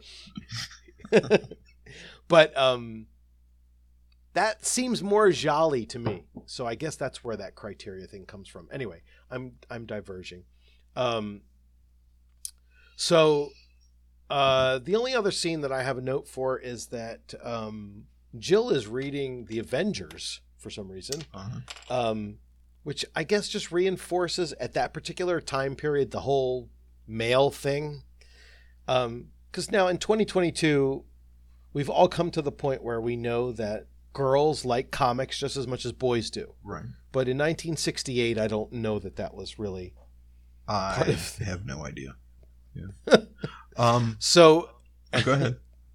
Go ahead. No, no, she's got this uh, light bulb hat that she puts on. yeah. And I think it's just to reinforce the whole spy gizmo deal Right. with Jill. You know, she's got the walkie-talkies, she's got the the, the flashlight that she, you know, the, the light bulb that goes under the, you know, around the headband. Uh-huh. About the spy thing, in 1966, Antonio Margheriti is credited for six films that came out that year, Wow. including this one. But two of the other ones are Eurospy films. okay. So I wonder if he brought in that element. You know, maybe if he didn't write the entire script himself, if maybe he brought in the walkie-talkie thing. You know, not so much the the light bulb hat. Yeah. but um, at least the walkie-talkie part of it. Well, I mean, look, I mean, let's be realistic. If not only are you dealing with a film that's going to be released internationally, but you're dealing with a film where it's totally acceptable for the director to come up with some new narrative ideas when they're filming. right. So this might not have been in the script at all, but Margheriti threw it in, you know, and like you said, coming from doing four or five films where he was involved and they were spy related, you know, maybe he brought that into the film. So it's Well, now that I think about it, if he released, if he's credited as having directed six films that came out in uh, 1968, how the hell did he have time to write a script? how the hell did he have time to direct six films in one year? I mean, I, I don't know. That's that seems like a lot just in and of itself, but Well, maybe it was just uh, I don't know. Maybe it was something like he finished shooting, but then it took so long to edit, and they just happened to be released the same year. You know. But yeah, that if could be somebody's it, that right? busy, I don't know if they'd be writing scripts so much. It's like how it's like how um what was it? Let It Be came out after Abbey Road, but really they were recorded in the other order or Right. something like Exactly. Yeah. Um. Um there's a scene where Lucille is talking to Denise in her room, and they have the record player going, and they have the music turned up kind of loud. yes. I think that calls back to the eavesdropping at the door. okay. I think they have that record player close to the door and they have the music turned up to prevent a p- potential eavesdropper from hearing what they're talking about. Mm. Yeah. And girls that live in, you know, that kind of situation where everybody's in a dorm and, you know, they're all across the hall from each other, I think that they know that somebody might be listening at the door, so they have the music to kind of mask their voices. and that comes up again later, but it also calls back to Jill making that offhanded comment about being an eavesdropper. Right. And then in the hallway, Jill's talking to Denise, and she says that Miss Clay reminds her of a werewolf, and she makes that weird face with the tongue. Okay. right. Yeah. And as far as subtext goes, and you know the uh, the, the subtext within the script, a werewolf is another type of changeling. right? Yeah. So I think you know she didn't say she reminds her of a vampire or she reminds her of a I don't know creature from the Black Lagoon.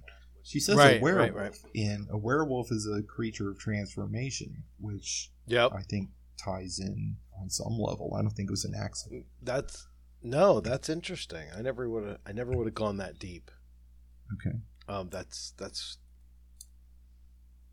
but I do remember her describing um her as a werewolf. hmm So that was like, yeah, that's interesting. And the first time I watched it, I was just like, okay, throwaway line, whatever, you know. yeah. But the second Yeah, right. time, it, it kind of sticks out. It, it hits a little different when you know the ending, you know.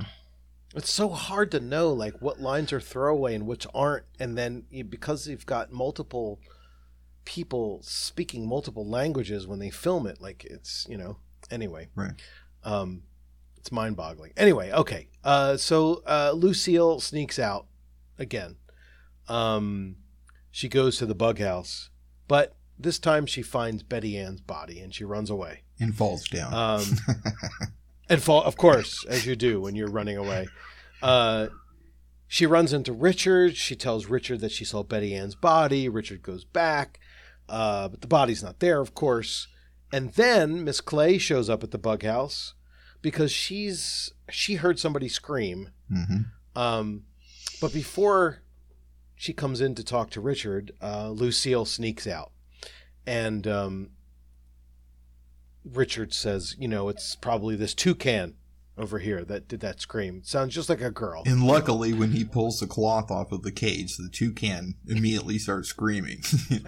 right? what if it was like one of those, um, you know, that that frog in the old uh, Looney Tunes cartoons, the one when nobody's looking, it sings, and then right? What if he pulled the, the blanket off and the tech, the toucan just looks at him like, "What? Yeah, it was the. You expect me to scream or something?" I ha- that cartoon was so frustrating to me because I always felt bad for the people who were trying to get the frog to sing and he never would. I never. That's why I never liked watching that particular one. It's like this asshole frog is just screwing everything up. You know, anyway, And as soon as a person turns around, they go into this like yeah, Broadway this Broadway musical. Jeez. Okay. Um, so Lucille, she splits, um, Mhm. but she takes her time getting back to her room. She goes through the gym. She's walking upstairs.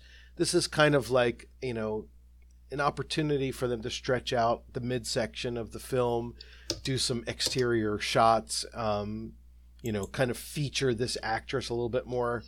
Um, but eventually, she gets to the shower, and this is where things get crazy. here we go. So she goes into the shower. She's been out all night. She's not supposed to have left, but now she's in the shower and she wants to take a shower. She takes off her clothes, and for the second time, first time, second time in the film, we see somewhat of female flesh, and you're like, okay, the this, this, the song, this film is called "Naked You Die." Here's some nakedness. All right, Sort of, yeah. um, kinda.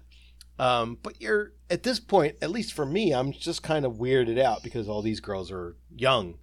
Um, but anyway, she gets into the shower, and then uh, La Florette, La Flore is uh, climbing the branches Okay. to, to spy on the girls. Before that, though, So- Miss Martin comes in, and she sees her, and you know, taking her clothes off, and she says, "What are you doing?" "Oh, I couldn't sleep. I'm going to take a shower."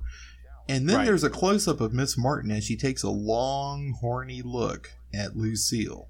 Okay, right, and as she's kind of you know giving her the once over, the, it pans down to Lucille's feet, and you see that she's wearing Right. shoes. right, Okay, these aren't house slippers. These aren't I'm going Right. to take a shower flip flops or whatever. So exactly. Are we supposed to assume that Miss Martin realized that she was lying and that she was just sneaking back from somewhere outside because she's wearing shoes and maybe she doesn't care? You know, That's what I got from because it. I was got expecting that it- to come up. Like, oh shit, she noticed the shoes, so now she's going to be like, oh yeah, you take a shower with your shoes on. You know, Yeah, like I, I, I, that's what I got from it. Like later on in the movie, we're going to, or, or maybe not even later on the movie, but I think that we were supposed to be aware of the fact that Miss Martin is suspicious of the fact that Lucille was lying. right? She didn't really come to take a shower. She's got her shoes on from being But she didn't call her on it or anything. She just she kind of okay, whatever. I'm going to go get mine. But right, but here's the thing though, Lucille, after Miss Martin leaves, decides to finally go take a shower. Then she sees the the tree limbs shaking. I don't know if she Mhm. actually sees La Flore or not, but eventually she realizes, or ultimately she realizes that I need to get the fuck out of here. when he slips and someone's falls. watching me. Yeah, but she leaves the shower water running, and she just goes and gets in bed. right. And then the next scene is Cynthia, who we don't even know who the hell Cynthia is. Like she just she's just another one of the six girls Right. who's kind of inconsequential up until this point and goes to take a shower. And Well, no, she hears the water running, and it's like she's like, "What's that? I need to go check." Right. So she goes in Yeah. the shower room. She sees the shower running, and then she says, "Oh, you know, I was just going to come in here and turn it off so I can go back to sleep, but I think I'll take a shower." why not? yeah, what the hell? There's a good idea. Let me take a Somebody shower. went to the trouble of turning the knob. I might as well. you know. Right. And La who's out in the tree, right? He's like, oh, damn, I just scared the girl off. Oh, now I pulled myself back on both. Oh, wait a minute. Here's another Here's one. another yeah, one. It's my lucky day. Right? Jesus Christ. And then some while Cynthia's taking the shower, somebody comes in, and I could just imagine La like, oh, this is even better. This is even better, right? Because there's going to be Yeah, two right. girls taking a shower. Thelonious Monk time all over again. You can't believe his luck. And then, oh no, oh shit, uh, uh, it, you know, murder. Poor guy. Yeah, right. I, I, yeah, you got to feel bad for him because you know eh, all of his um, attempts at um, satisfying whatever needs he needed to satisfy were just thwarted, you know, every step of the way. But um, I, I read an article, not an article. I read a, a blog post or something about this film where the one guy says that Cynthia was not strangled; she was killed by a Vulcan death grip because it's like Basically, they all The- the- were. the- if you think about it, the killer comes in from behind and does like a Spock thing. Um, it's like I'm going to kill you by massaging your neck muscles to death. I will relax you into the grave. Very quickly, by the way. yeah, right. so okay, so Cynthia is killed, and um, the next thing we know, I think there's a scream.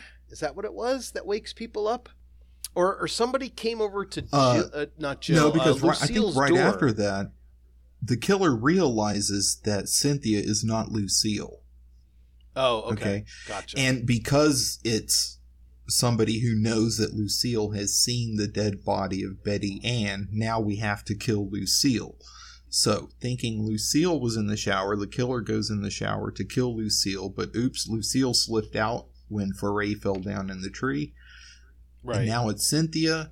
After killing Cynthia, realizes this isn't Lucille. I need to go kill Lucille. So Right. we see Lucille laying in her bed, and the creaky ass door opens, and Lucille wakes up. I mean, a little shot of WD 40. This would have been a totally different film. right. Um, so when the killer tries to come into her room to kill Lucille, she screams, and that's when everybody else on the floor comes running to their door and Right. Okay. And at that time, we notice Miss Transfield comes out of the room. And in the background, you know, for like the Bava 3D, you know, foreground, Yes. mid-ground, background, uh, we see Miss Martin jumping up in bed, pulling the cover up over her uh, supposedly naked chest. So, in case Hmm. you haven't figured that out yet, that kind of nails it in. I got to go back to that scene. I don't even remember that part. It must have been only on screen for like two times. Oh, it's or- just or- a split second. Let me see. Uh, I'll tell you where the time thing is. Um,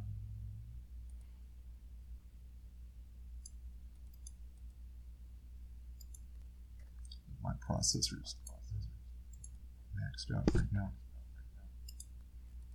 Oh no, that's okay. I'm I'm at the.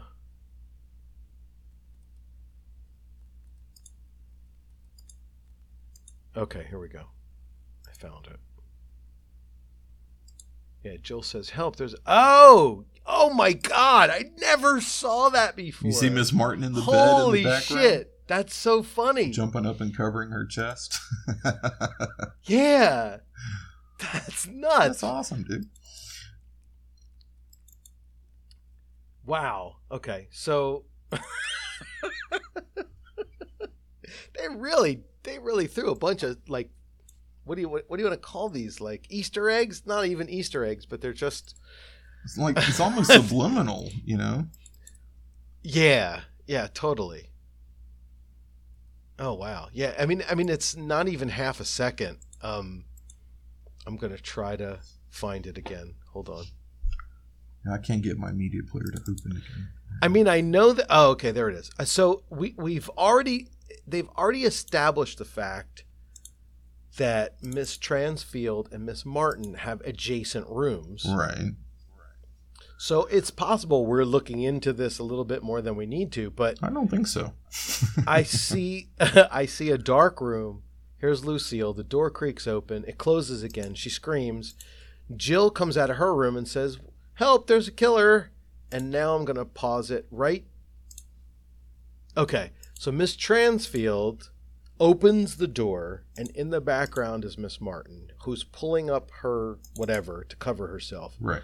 and we don't know if it's just like okay miss miss transfield heard the scream came out from her room walked across miss martin's room and opened the door to come out I don't think so. we don't we don't want that to be the case but see the only problem is miss transfield is buttoned all the way up to the neck so i mean like if there's anything going on in this room it's clearly that miss transfield is you know doing most of the instigating Well, I think if Margheriti wanted to underline it more, he would have had to put a lobster bib on Transfield. But I think it's pretty self-explanatory. Oh, oh my god, that's great. That may uh, I may need to subtitle this episode. episode nine, the lobster bib. Right. That may be it. We finally found the subtitle for this. so people can read what I'm saying while they listen to the, the podcast. Okay, so anyway, Jill goes in. She notices that the body, but they don't even believe her. So Miss Transfield walks in and she screams, and now we've got the police involved. Finally, Finally. Um, Two characters introduced. Um, what do I have them written down as? Um, Inspector Durand and some guy named Gabon, Gabon. which Yeah. you can help me out with this. Uh, isn't a Gavone like a dumb dumb guy in Italian or G A V O N instead of G A B O N? Okay, that that- is what I call the Sopranos-ized Italian. okay. Okay. And one thing you got to understand about the Italian language is every little town and region has its own dialect. Sure. Okay. Gotcha. So a lot of what you see in The Sopranos is is not exactly Italian. It's based on the dialect of the region that those mobsters' parents came from. Okay. Right. Okay. Gotcha. Uh, and even then, it's it's been diluted by a generation or two. Okay. Right. So when they say Gavone, like G A V O N, sometimes E, Right. the Italian word that is coming from is Cafone, which is C A Okay. F. Uh, So the C becomes a G, the F becomes a V or a B. Right. Um, and what that means is kind of like uh, just a, a redneck type uncultured, ignorant type of person. Gotcha. Okay. Okay. Um, I'm assuming because So it's Durand and Gabon, I think they're trying to point this more towards France Okay. because those aren't Italian names. And, you know, the easiest way to tell in general, and uh, I mean this very generally because there are exceptions, the names don't end with a vowel, you know? Oh, okay. Yeah. Okay. So Makes sense. Durand and Gabon would be, I think they're, we're supposed to think they're French names. They're French, right? Yeah. So it's the difference between. I mean, like I grew up in a in a in an Italian American family, so it's the difference between pasta i fagioli Mm-hmm. or pasta fazool, which is what my grandmother used to call it. She used to make pasta fazool, Right. which is just kind of the dialect version of Fagioli, pasta with beans. which is Yeah. beans. Yeah. Right. Okay. Um, but yes, you're right. Um, the the the Italian the, the the New Jersey New York Italian American culture in Sopranos is the Italian that I know of because I'm from New Jersey and I'm 50% Italian. So like I've got Okay. when I watch the so where's your grandmother from? she's from let's see. I mean, is she her- from Italy? Or Yeah, no, she's not. Her parents uh, were from Italy. My grandmother, well, my grandmother passed away a while ago, but she lived to be 101. But um, wow. Okay, so what part of Italy do you know? her, I'm, I'm trying to remember. I think she said her father was from Calabria and her mother was from. She always used to say Napoli Don, which is Naples. Naples. Okay, Calabria is uh you know how Italy's shaped like a boot? Yeah. Calabria is the part that would be like the foot or the the toe part of the boot. Okay, Okay. that's pretty south, far south. Then. That's a, yeah, as- about as far south as you can go. Um, my mother's side of the family and where I lived when I was well, where I was born and where I lived during uh, the middle school years was in Puglia, which is the heel of the boot. okay. So that's like right next door to Calabria, down south. Okay. Um, so maybe not so much the exact dialects, but at least the general culture of the people down south is very similar. okay.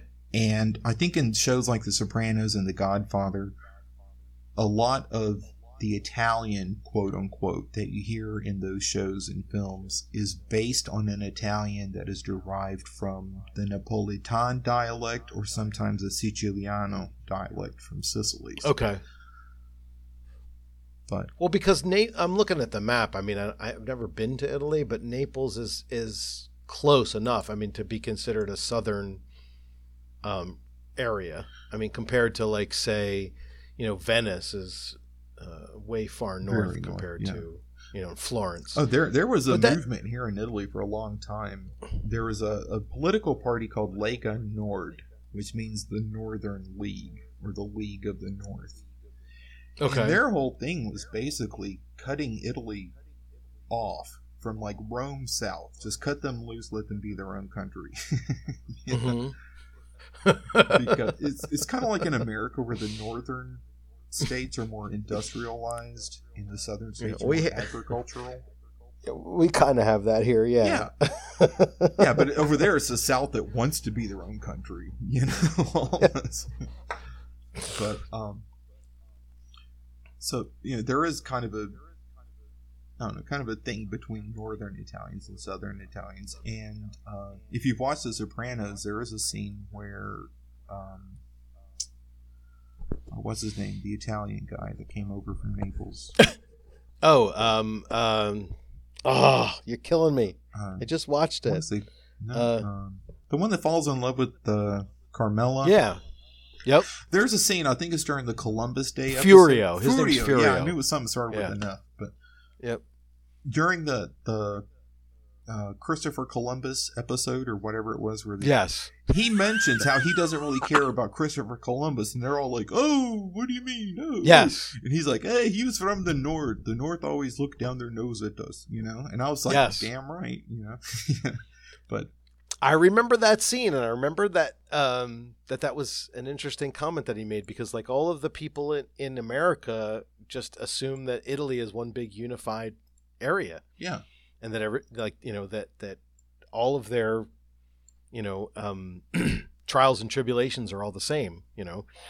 But uh, yeah, because they go nuts about the fact that there's this. The, the Native Americans are protesting Columbus Day, and you know Uh-huh. all the mobsters go crazy.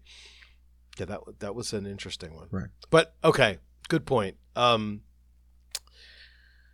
so the police, we were talking about Gavones and Gabon and uh, and Laf- and um, Durant, and so the police come. They don't seem very interested or concerned about the fact that there's a possible murder happening here or a murder. Um, the next scene I have is La Flore is killed, Okay. and right before that, when the police arrive, okay, and they're in the office, like, what's going on? What happened? Blah blah blah. Um, Miss Clay is talking to Jill, and Jill uh, says something about La having a peeping habit. Okay, right, yes, Miss Clay tells Jill, "Go tell the police about La peeping habit." Right. Mhm. Why the hell would she do that? Okay. Why would Miss Clay, knowing what we find out soon enough, right, why would she tell Jill to go point the police to this one person that we know saw the killer and could identify that killer? Right? yeah, It it kind of doesn't make sense. it doesn't make sense. I would just No. shut up and be like, "Oh, mm, mm. Don't uh, don't bother them about La You know, I would go out of my Well- way to not point the police towards the person that saw the killer. Yeah, I guess the only thing you could say is that we make assumptions when we talk about the killer that the killer is 100% in their right mind Okay. and calculated with all of their decisions. But then there's the argument like if you're going to decide that killing somebody is okay, you might be a little touched and maybe you're not thinking clearly. So it's possible that, you know, in this particular scene, you know, not with without actually revealing the, the secret of the film that um Miss Clay is like yeah, Oh, that wait, might be a wait. good that, that might be a good direction to go in. Let's let's let's cast suspicion on I think I might have Uh, just figured it out. Just sitting here, you know, talking about it out loud. She sends, she tells Jill to tell the police about Foray because she wants the police to go to Foray. Okay. While Right. Jill is running to tell the police and play, you know, amateur detective with a walkie-talkie, right. somebody, you know, to not spoil it in case nobody's figured it out yet. Uh, somebody goes and kills Foray and burns his. Well, he burns his porn stash, which yeah, I guess we'll get to in a minute. But makes it seem like it was some kind of weird suicide by sickle, right? Yeah. Like he was so guilty he sickle sided himself. right. So maybe she was telling Jill to send, basically send the police to Foray. And by the time they get there, I'll have him killed and set up. Maybe. Yeah, I, I, that seems like a stretch um, when you're kind of making decisions on the fly about how to keep yourself out of custody, Yeah. you know, and, And- and continue to to continue to, you know, follow the original objective of getting what you want right. here. And if You are going to kill like- Foray anyway, just let the cops find him and, you know, don't rush it. yeah, Well, I don't know. I was just trying to make sense of it. It seems kind of. Yeah. Well, this is one of those situations where Matt and I would have these discussions, and he would go, "Dude, they added that just to fill the scene, you know, because they needed another scene. They didn't think about it in, in the in a general context of how uh, you know how the film, you know, is supposed to work logically. But then I always think like, well, you know, if they made that much, if they did that much work to to write the screenplay for everything else, then why, how is this a th- you know a scene that? And I would Matt Matt. go ahead. No, I was going to say Matt and I would always talk about the idea that you know in some of these films we you'd get halfway through, and it seemed obvious that the director or the people involved in the film rewrote the ending or didn't even have an mm-hmm. ending when they started filming. You know, um, and then, that it that it just kind of evolved over the course of the the the production of the film that they you know the story came to be what it is. But Yeah. Well, for me, they could have shown Cynthia taking 10 more seconds of a shower than fitting in some plot hole. that's true. No, that's true. good, that's a very good point. Um, okay, so like this part of the film is got the police trying to kind of follow what's going on. Uh, La Flore is killed. Um, he's burning the evidence, as you mentioned. Um, let's see, what else do I have written here? okay, Um, so why why do you think he was doing that? I mean, that's not really evidence. That was just his 1968 spank bank, you know?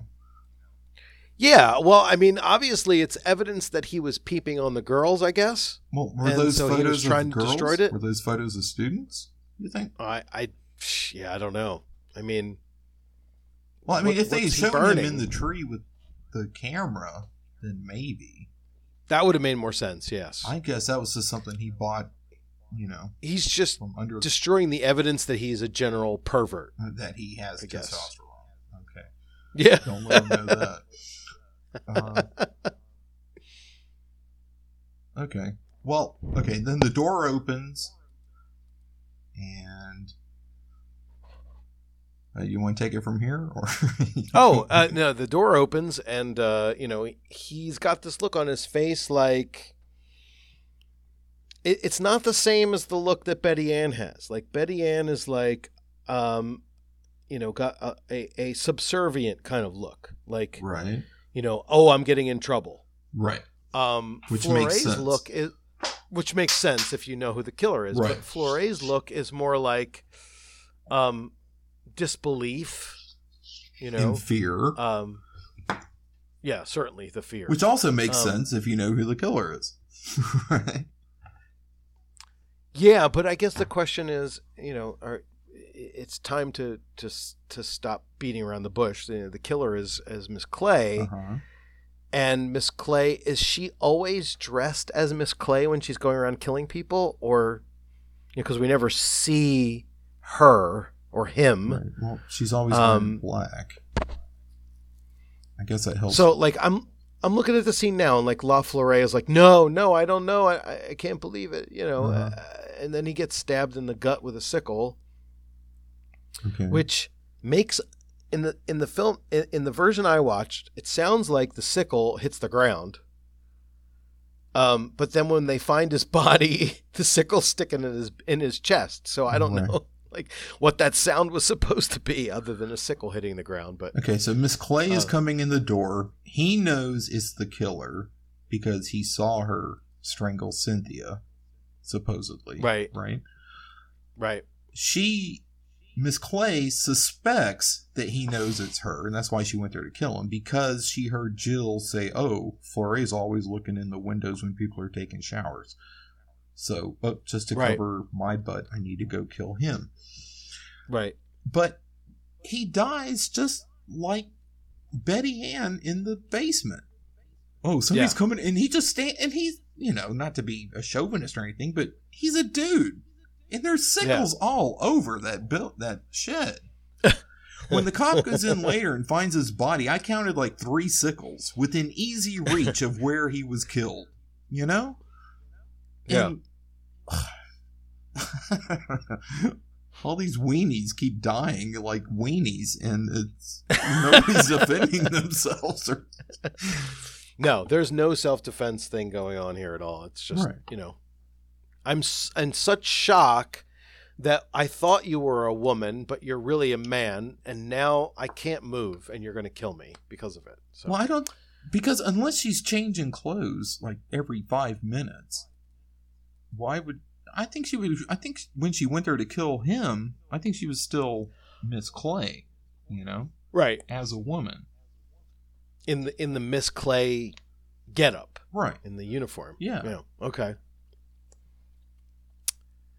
Well, why would uh, she risk okay. you know being caught wearing you know dressed like a man with you know without her wig with you know everybody you know with the police there and everybody on high alert Sure, because I mean, eventually we we realize that Miss Clay's alter ego had a plan the whole time to blame it on Miss Clay. You know, right so um, if you're going to go around and kill people and then blame it on Miss Clay, you might as well do it wearing Miss Clay's outfit, or at least an outfit that most likely Miss Clay would want would be wearing. right So, you know, you're not going to change back into your man clothes and kill people. But that just, you know, leads to the idea of what you're bringing up, which is, you know, La Floride is La Flore is there. He's got the sickle. He's got this giant string of garlic to get the vampires exactly away for some reason. And uh, garlic you know and here comes this woman dressed, or here comes this man dressed as a woman with a, you know, like a skirt on and this weird like outfit that it's got to be hard to murder people in. but well he still just stands there and goes, "I don't believe it. You're you're going to kill me." You know. well I, so- i'm not sure that he knew ever that it was a man you know Yeah. if miss clay Well, that's in a good there point. as miss clay he probably just yeah, that's a good point. know, bit the sickle thinking he was killed by a female teacher you know Yeah, yeah. Maybe that's it too. It's like, I mean, it would still be I- scary. how- how could it could be? How could it be you? You know, it's you're a woman. You know. But he saw her through the window when he was in the tree, right? Well, yeah, I mean, I think that's the implication. I don't know that it's it's they. I- would need to go back and look at the scene, but when he's in the tree, I don't know that they show an explicit edit that shows, you know, Him seeing his pers him seeing what's going on because that Like, would have spoiled supposed- it for us too. Yeah, viewers. well, I guess for a second, yeah, depending on how they how they disguised the the person that was doing the killing. You know, maybe they were behind the curtain and you didn't actually see them, mm-hmm. but that would mean that he wouldn't know who it was either. So, you Huh. know, okay. whatever. I, that, that that's a that that's a tough one, but it doesn't. It's implied that he may have seen something that he shouldn't have seen, and just based on that, He needs he to needs go. to be killed. Yeah. Yeah. he needs to go. So, um, okay, so um, what do I have here? Uh, the investigation begins. Um, Miss Transfield mentions that Lucille is set to inherit money when she turns it 18. There's a cousin who is in control of the trust until then, but they don't know very much about him And it's a cousin Meanwhile- that she has never met. that she has never met, right? Right. And right, because otherwise She'd say, Um, "Hey, she'd be like, "Hey, what's up, cousin?" why are you dressed Yeah. like a woman?" at my school?" exactly. Um, so then uh, Jill hides one of the walkie talkies under the pillow, which is going to be important later. And uh, let's see, the inspector figures that the killer is trying to kill Lucille, but mistook her for Cynthia in the shower. Right. Um, they find La Flore. Lucille decides that she's going to sneak out again, but the inspector says, Hey, um, I need to speak with you. So Lucille tells Denise, Hey, go meet Richard. Make sure that you meet him because if I'm not there by the pool during the time that we have, you know, decided on, he's going to think that I don't love him anymore. Okay, So, right there, I mean, but, when know- Lucille is talking to Denise about meeting Richard at 3 a.m., right? Yeah. Did you notice Well, sh- that for that conversation, the record player is not on and there is no loud music covering their voices? Oh, yeah. And immediately Miss Clay walks in right after she says that. Oh boy, you, that's a very good observation, detailed observation. So, based on the previous uh, supposition or, or conclusion that they turn the record player on loud to hide what they're talking about, Uh, and we've already in this particular case, they didn't. Right. Yeah. So that explains how And- the killer knows somebody's going to be at the pool at 3 a.m. Right. Mm. So, It, it, And again, like you know, three o'clock is such an odd time to to reconcile when you're watching a movie like this because you're like, you know, I can understand one o'clock in the morning, two o'clock in the morning, but three between three and four, it gets to be the point where it's just too late. Like people really need to be sleeping at this point. And so, are you really referring to three p.m.? But like the, I got com- the, the couple times, the maybe the second time through, I was like, "What is it? Still nighttime? Are we still like all this shit is happening with the cops and all the girls and the shower and everybody, yeah, it's and it's still the between same midnight night. and three. Yeah, and nobody looks like they're tired Well, because they've been up all night. When I was 23 a.m. wasn't such a big deal. I guess not. yeah, it would be hard to do this with uh, with with with uh, people our age. I think Richard, the 35 year old writing teacher, would have more trouble with 3 a.m. than Lucille would. than anybody else. exactly. so okay, so um, Denise has been told to go and tell you know meet up with Richard to just make sure that you know Lucille keeps her spot. Um, so she does, and um, Denise is kind of milling around by the pool, waiting for Richard to show up, and then she's attacked um, by somebody in a scuba suit, and they're in the pool. But um, Jill is onto this, and she comes running out, and um, she's going to rescue Denise from this situation. But I think at that point they cut to Lucille back in the office saying, I killed her, I killed her. Um, it may be after all of the cops run out to see what's going on and she's all by herself. I can't remember. Um, but there's but that's that's what happens. Like they there's this commotion going on outside by the pool and Lucille is is still in the office and she's like I killed her. I killed her and you're I guess you're supposed to you're supposed to wonder what she means by this. Is she confessing? Um, or as we come to know, she's basically saying, "Hey, I put her in a position where, um, she was in danger, and it's my fault." You know. I think that's what she meant. Yeah. But were we supposed to take anything from that other than that, or or is was it was it like the cops were supposed to hear her say that and say, "Is she confessing to the murder?" I think it was important plot wise that the cops hear that because that gives them an extra scene later. You know, right? got to find out what she meant when she said that. But Well, yeah, there you go. I don't think she was really. Well, I don't know. I guess she might have felt a little bit guilty because you know Denise wouldn't have been there if she didn't tell her to go there, and apparently the killer was trying to kill her and not Denise. But But it almost seems like Lucille knows a little bit more than a little bit too much, or like knows more than she's letting on. Like, what do you mean? Because there's some sort of commotion out by the pool. Is it just assumed that you know the killer was going to come out and attack?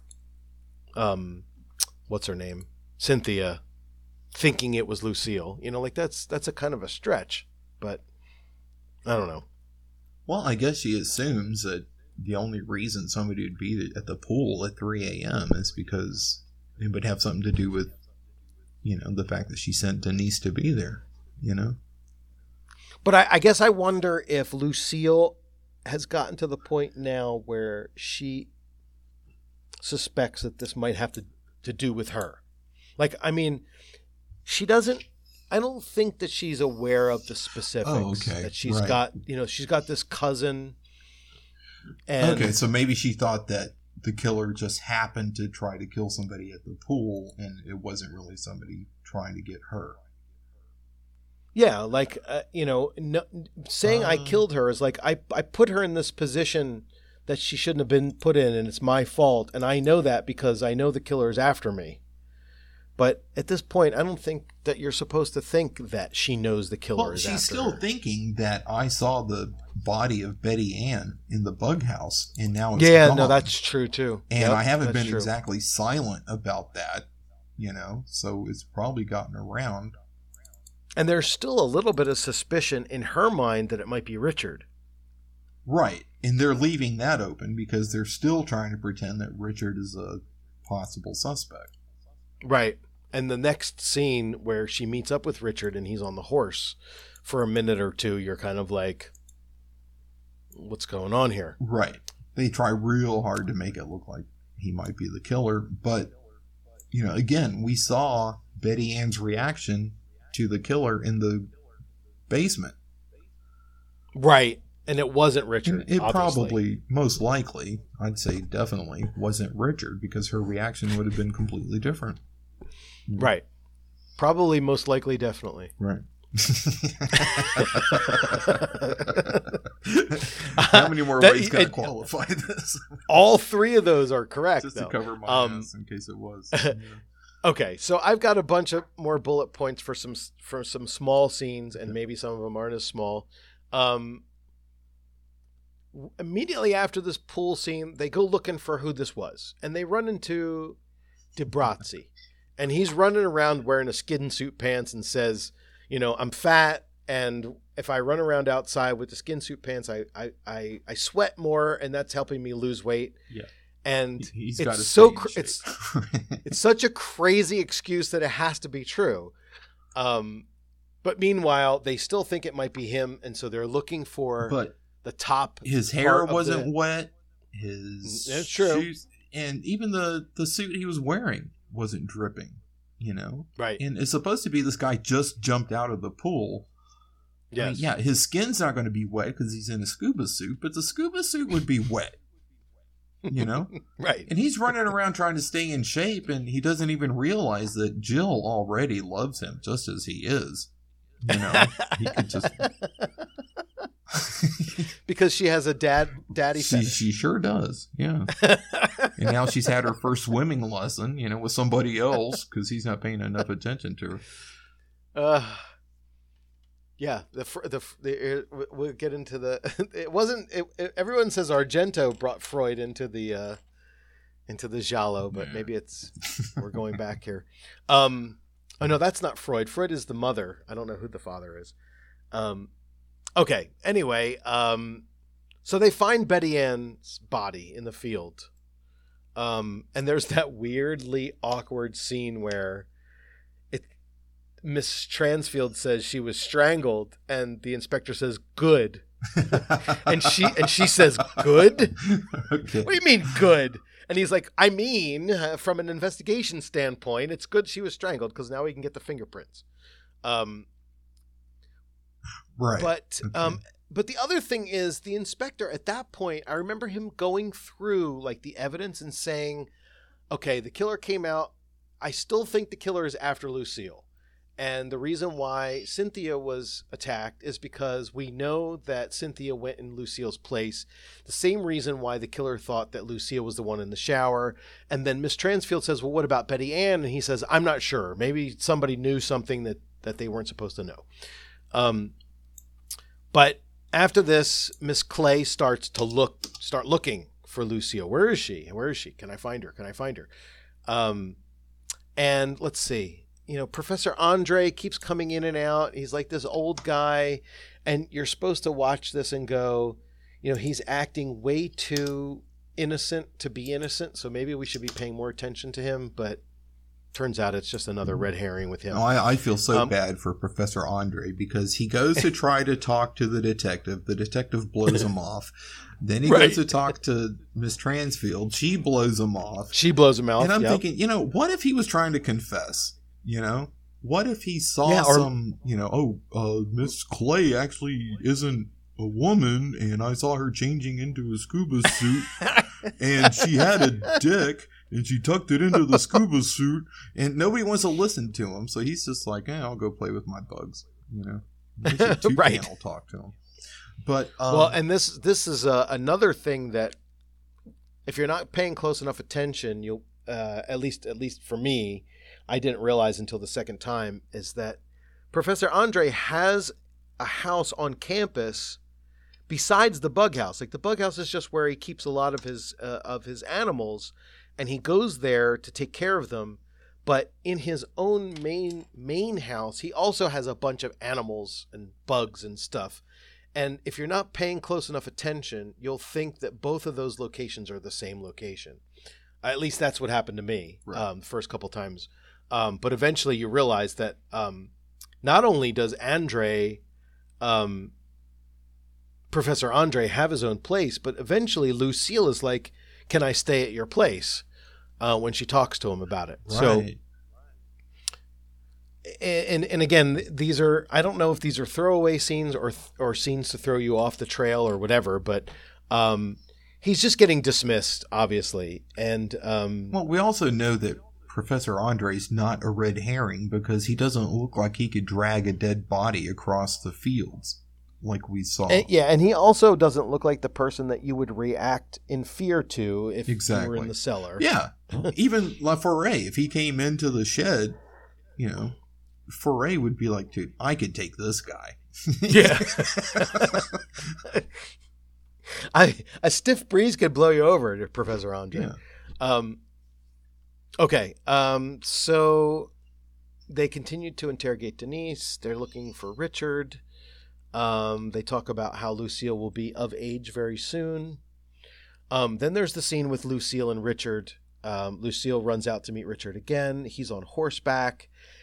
There's this part in the scene where it looks like he's after her or to to attack her, or that he's really the bad guy. Mhm. Um, it reminds me, I don't know if you remember, but there's a scene in um, The Girl Who Knew Too Much where um, I don't remember anybody's characters' names, but the main character who saw the murder and John Saxon's character, they're out on the beach and they're like taking like a break from all this investigation.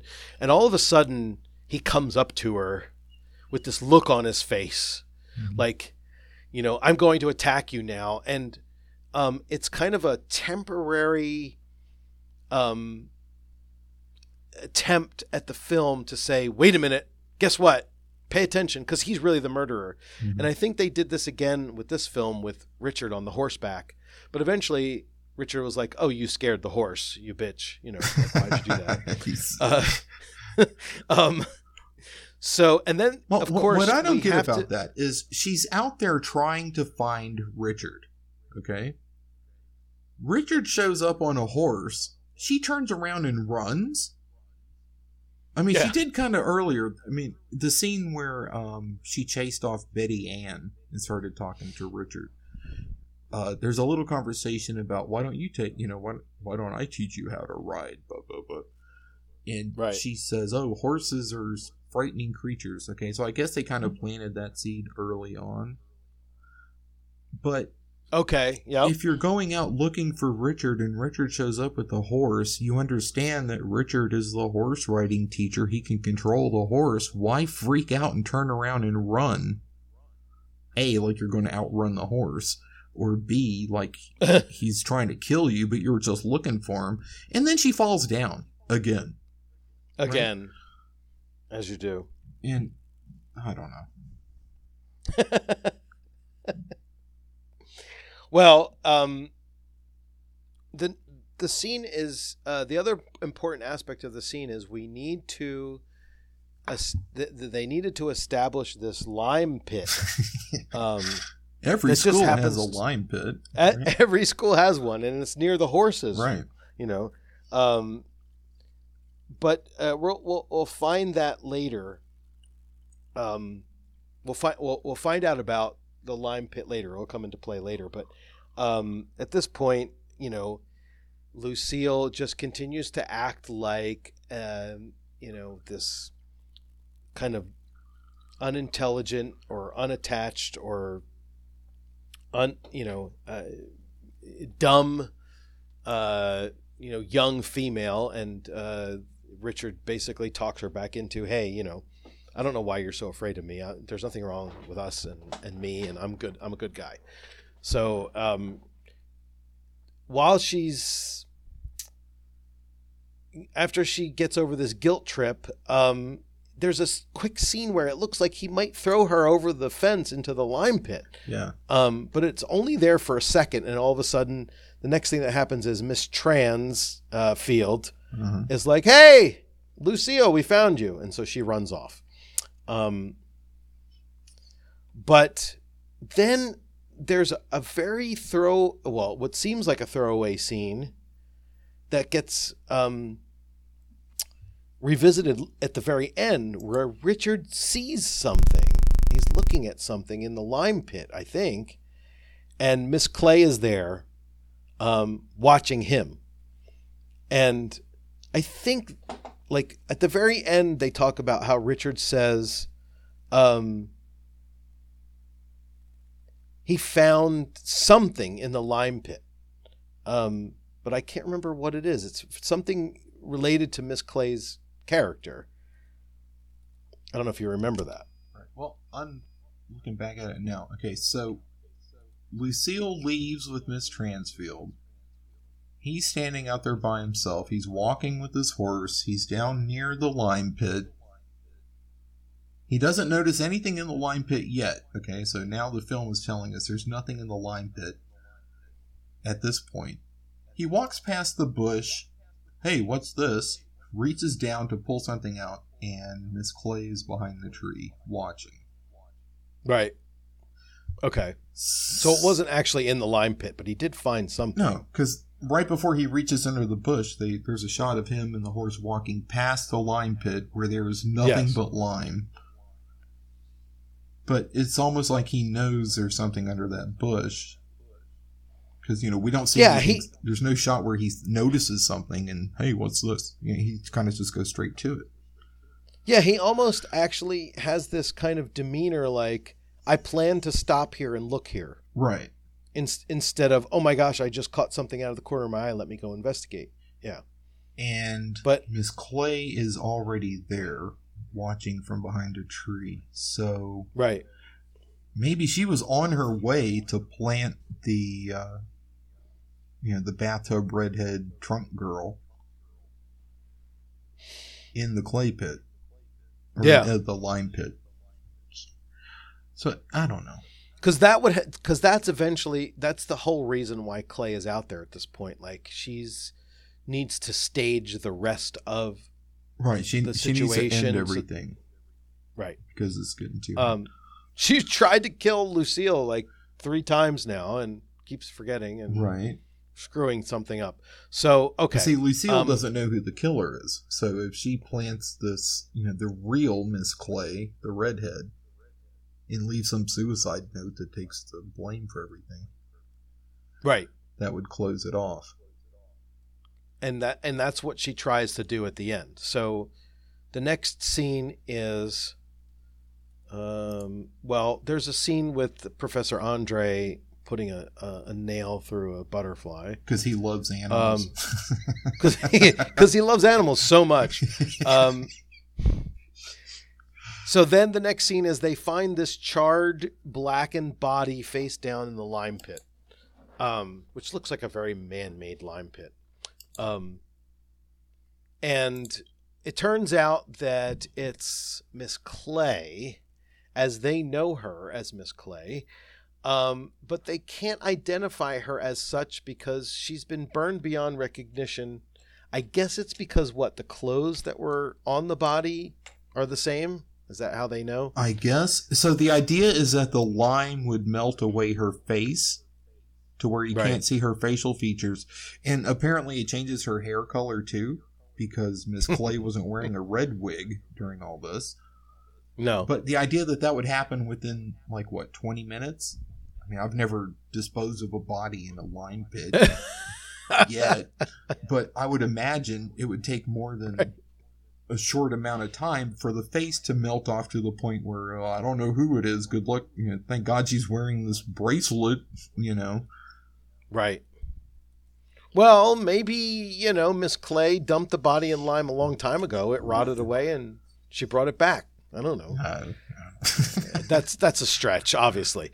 Uh, yeah, this isn't where I'm going to draw the line with this film. You know? right. Everything else was great until then. Yeah. Um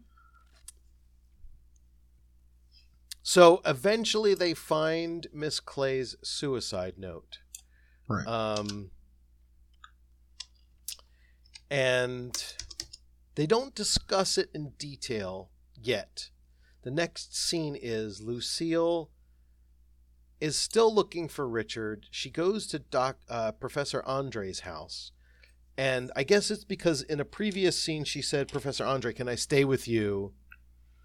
Um, Betty Ann is dead, and you know, like Professor Andre is still kind of three or four hours behind the rest of the people in the cast. Like he's still trying to figure out what's going on. Right. And Lucille is filling him in, and he's like, "Oh my god, I can't believe this. What can I do to help? Can I stay with you?" So she goes back to his house to find him, and um, Richard appears in the window, and she's like, "Oh my god, it's Richard. He's in the window." Um, and she walks in, and, and he's Richard- obviously okay. he flies down the steps, tumbles down, and he's he's dead. At least we think he's dead. And then you, she looks up, and uh, we see Miss Clay, but the real person Ah, who isn't Miss Clay. we see Mr. Clay. It's Mr. Clay. He's Miss Clay has molded himself or herself, to use the correct uh, verb metaphor, Right. into Pierre, uh, Lucille's cousin, and um, I think that the only thing that is elementary about this whole film, I mean, like the the the things that Miss Clay did or Pierre did to um, keep people off of his trail and to eliminate suspicion and to accomplish his goals very complex.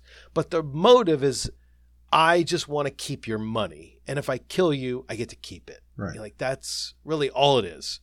Um, and you know, the the brilliant aspect of what I think is the brilliant aspect of this film, um, and it's something that I really had a nice aha moment to the first time I was watching this is he killed this woman at the very beginning of the film, sent her body and pretended to be her back to the school just so he could kill this other person and brought the body back so that he could use the body as a way of blaming it on the other person.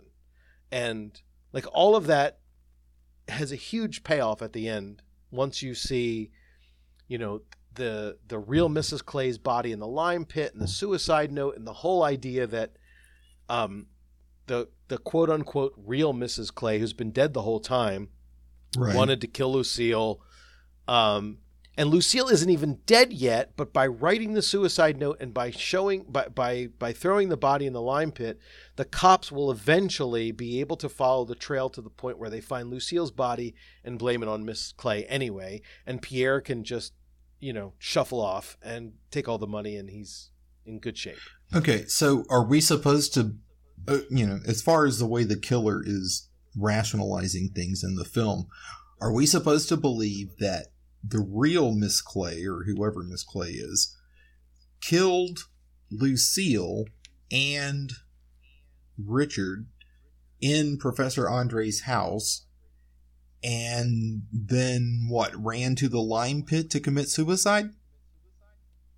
Yeah, that's a good question, right? Because Death by lime pit? I mean, Did, didn't we? But but the timeline is didn't Miss Transfield and Lucille walk away from the lime pit not too long ago, before the body was found, and then later on, Lucille's found in Professor Andre's house dead.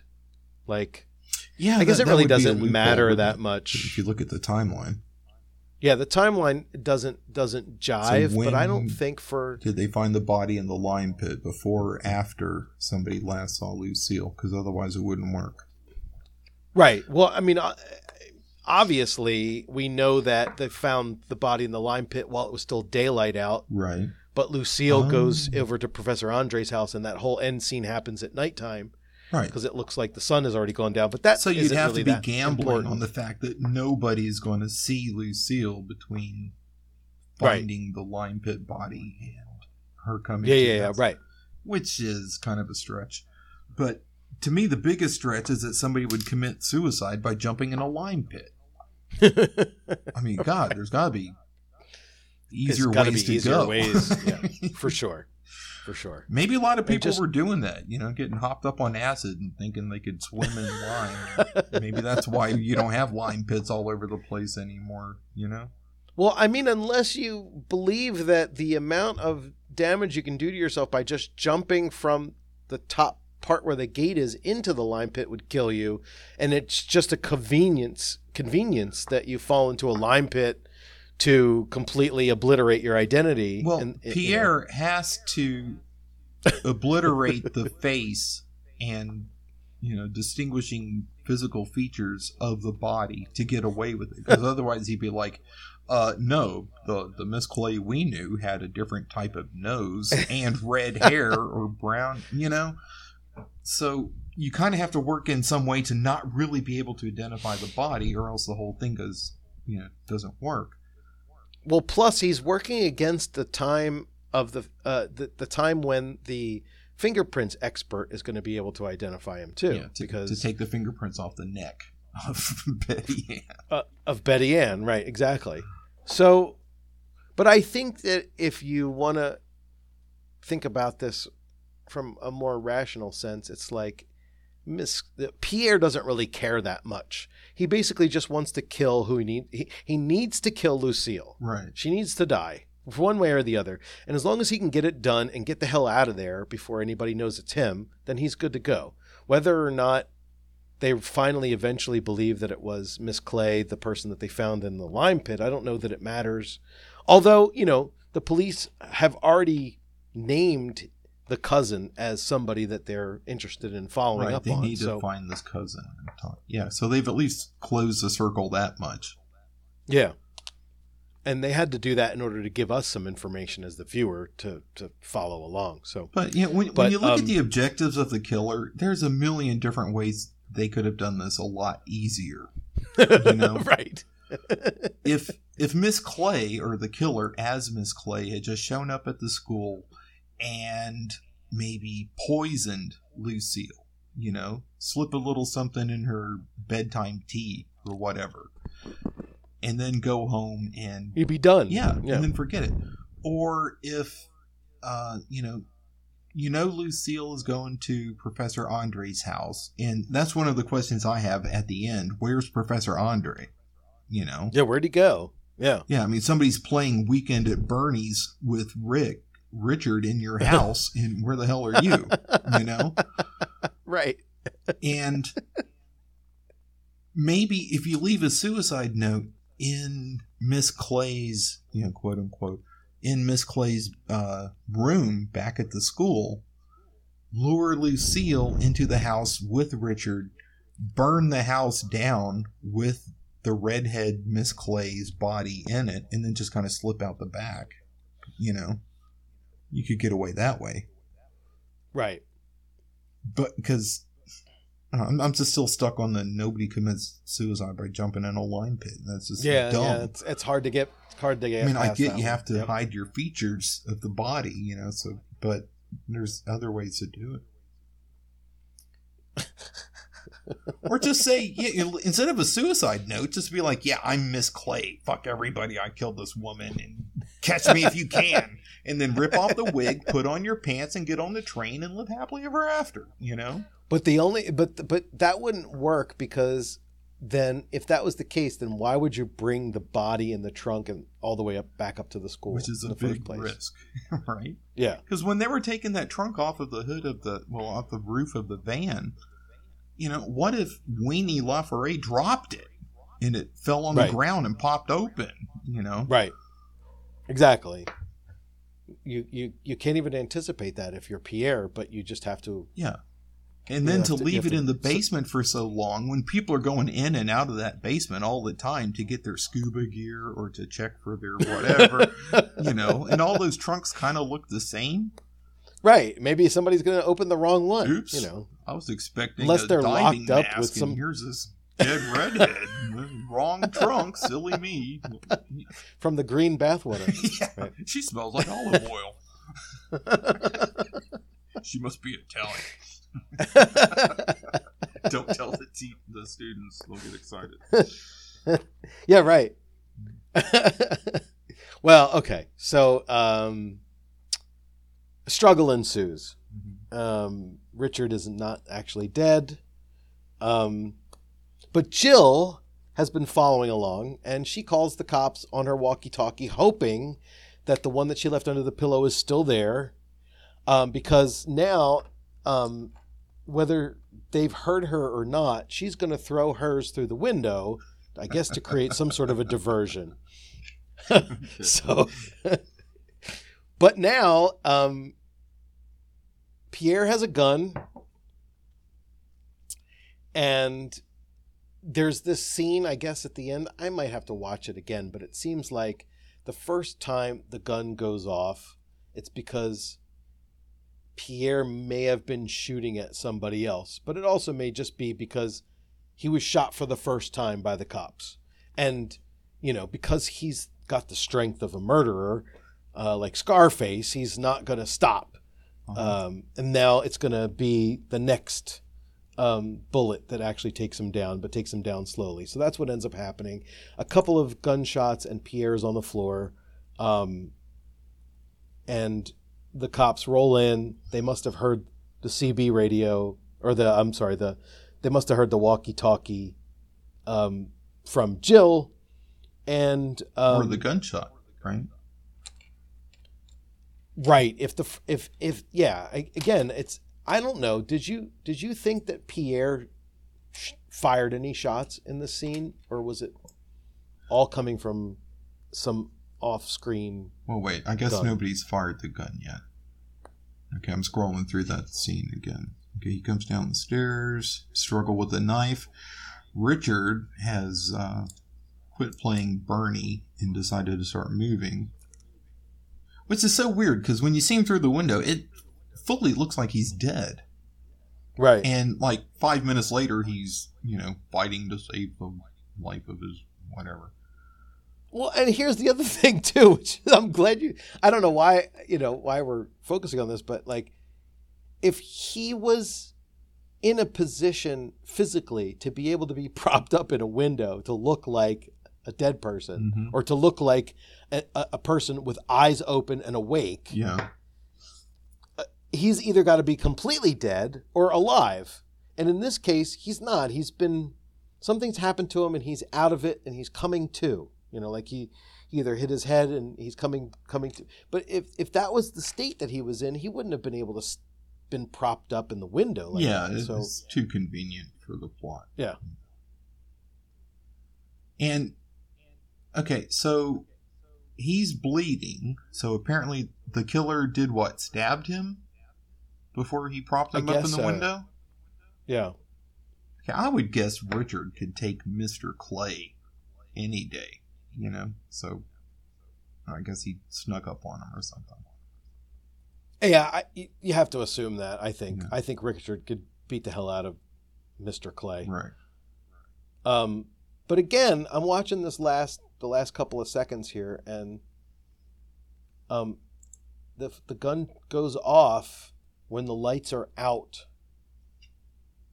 Okay. and then you you see Pierre continue to walk, and then all right, I'm watching it again. He's at the They window. hear the gun. They hear the gunshot. Everybody's he bends on down to turn the light on, Right. and he looks fine. He does not look injured. He fires the gun, a goes gun. off Right. again. So it's one of those fake drops his gun. whose gunshot was it things. Right. And then Durand is standing there saving the day.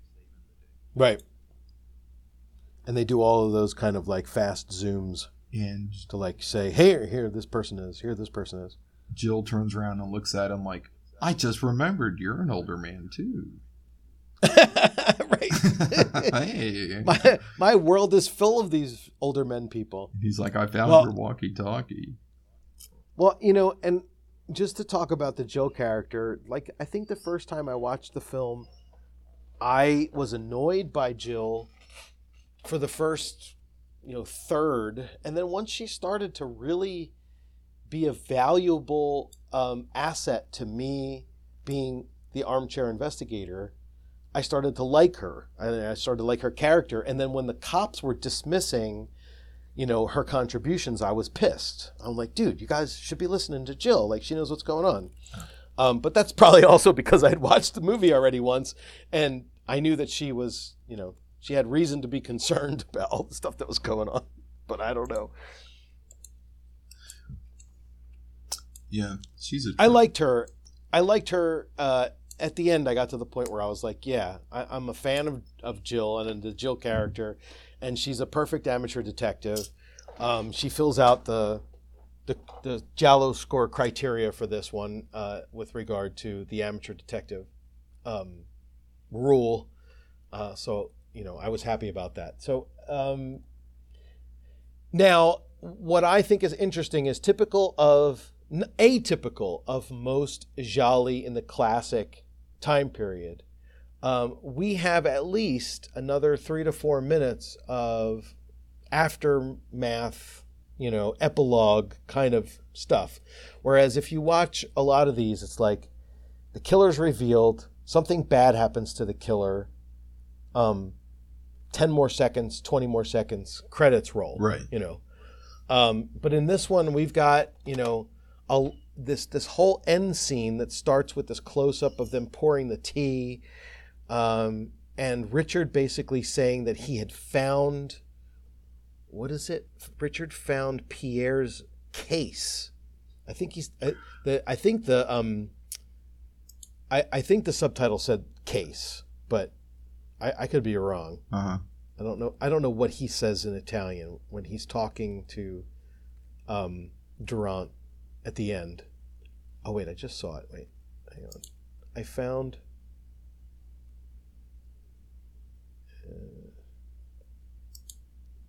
So is it where he says your cousin made a mistake? Something about how he had to hurry because the fingerprints were going to.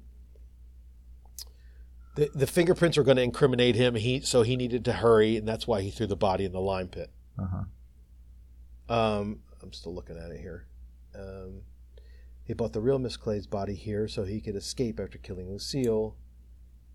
This letter would have eliminated the doubts, but why did he throw the body into the lime pit before he could kill me? Otherwise, the f- fingerprints on Betty Ann's neck would have given him away. I'm reading the subtitles. He had to hurry.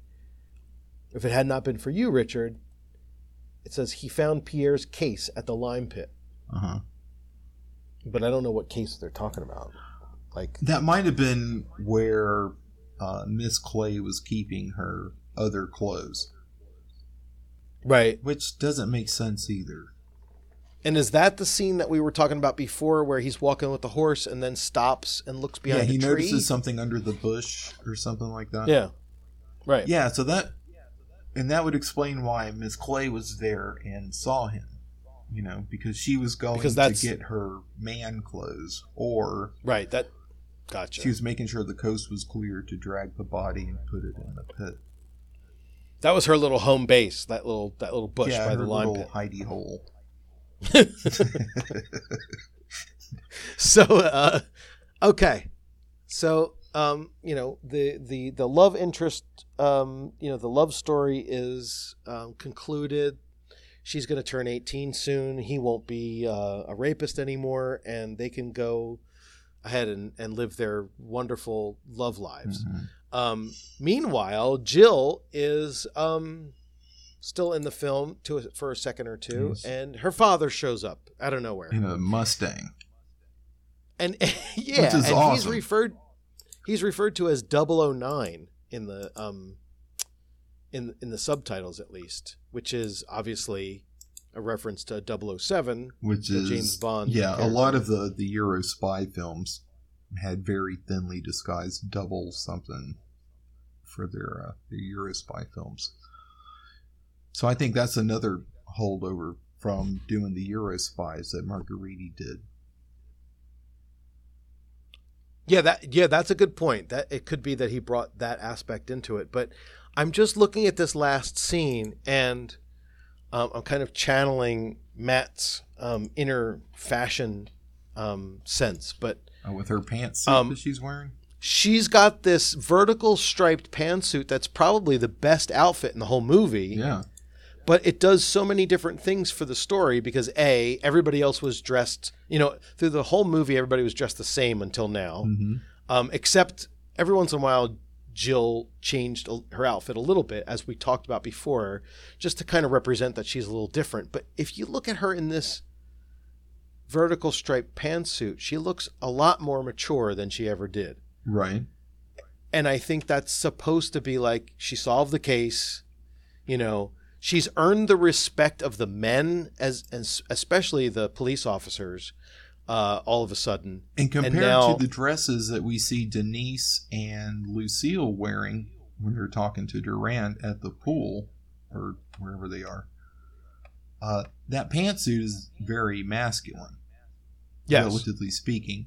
And throughout the whole movie, uh, Jill has had the most kind of boyish haircut out of everybody. you Right. know? So I think there's something to that. I mean, I think they're playing pretty hard with gender stuff Yeah. throughout this whole. Well, film. and and what's what's kind of ironic, maybe if that's I don't know if ironic is the right word, but what's ironic about that is that the next scene, she runs over to her father, whose f- face is not even ever shown on on screen, and jumps into his arms like a baby. uh-huh. So, eh, despite the fact that we've just established that visually she's been transformed into something a little bit more mature and a little bit more masculine, she immediately jumps back into this other role of the child because her father has shown up, um, which is pretty weird. well, see, like I'm that wondering they if would- that's really her father, right? Because of the way Mm. when Durand goes and answers the car phone, which who thought we'd have those ever, right? He somebody says uh like new orders 009, right? And he says uh Right. 009 is busy, wank wank right? And Yeah, I, I don't know, man. I think that we are so jaded as an internet porno culture. Well, I get it. That- well, the ending of almost every Roger Moore James Bond film had that kind of thing. You know, Yeah, right. He he got the girl and he's indisposed right now, but 90 009 is busy. He is working on Case Jill. Yeah. come on. And then they're unloading some more trunks because it never ends. yeah, that's that's really creepy if you think about it that way. And I don't want to. I I'd prefer to well, I'm to to stay where I was, thinking that you know it's just a father daughter reunion and they're catching up and they're having an awesome wholesome time. well. Maybe that's not really killing her me. dad. I don't know. if you think about it like that, it's not so creepy. He's just some dude who doesn't have a gray hair on his head, but he drives somehow in Europe in 1968. He has a banging Mustang. Well, it certainly explains the fact that she's attracted to older men. So Yeah. you know what we talked about that already so Hmm. um and then they can't end the movie without one more joke about the trunk um and then uh, what i what i thought was the funniest was the last few seconds you see uh Di Brazzi jogging by. He's still trying to lose weight. And in the background you see miss transfield and her friend Miss Miss Martin, Martin, Uh-huh. standing next to each other, and then they take the they take the case out of the van, and the one guy goes, "Man, this is so heavy; it probably has a dead body in it." And the movie ends, and like when when a movie when when a giallo specifically does a little bit more after the killer reveal to do those little funny tie-ins Uh-huh. uh, it just it makes me like it more it makes me want to watch it w- more than once so right. and this and that's what happened with me with this one. And, and through the Um, whole movie, nobody realized there was a body in the trunk. No not once know, even when it's over, because not once and that's the first question you ask yourself within the first five minutes. You're like, "Oh, when is somebody going to find the body in the trunk?" And it yeah never when's happens. the when's the lid gonna open and the body fall out and someone scream it doesn't Right. happen Yeah, yeah No, they that's- deprive that's- you of that. that's pretty interesting oh man but uh and that's it and that's and the credits roll but they're not even credits it just says the end so um yeah i really i really like this film and i'm on the one hand sorry it took so long for me to watch it but on the other hand i'm happy that i watched it after having all of the background that i had when i went into it because i think it made it better i think i would have probably dismissed it as stupid and uneventful if i had watched it like i don't know five six years ago Yeah. so Well, it's cool having the context of stuff that comes later and a little bit of stuff that came before that. You know, yeah so uh, you know, like I just said, you know, we never find out. Nobody in the film ever finds who was in the trunk, and I wouldn't have expected so much that they would if I hadn't seen all the movies that came later, where they usually do for things like that. Right. You know. Yeah, yeah. Well, even like it- the only thing that comes to mind right away is just those kind of you know, I think jump scares have evolved over time, but back in the 60s, late 60s, I think it was much easier to do a jump scare. Um, probably because audiences weren't even used to seeing a dead body on the screen that often Yeah. compared to the way we are now. So, like in Blood and Black Lace, I think the first girl who gets murdered is stuffed into some sort of locker or compartment or something, and the woman who runs the fashion house goes over to open the, door, and the body's hand like kind of falls out, and she screams, and that's what that's what that reminded me of. It was like, um, back then that scene w- was enough was was you know was jolting enough i guess to be a jump scare for audiences but um in this film you know watching it as a, a modern audience we go yeah they've missed an opportunity to do that same thing in this movie where you know somebody opens the crate and the body falls out and there's some loud music and there's a scream Right.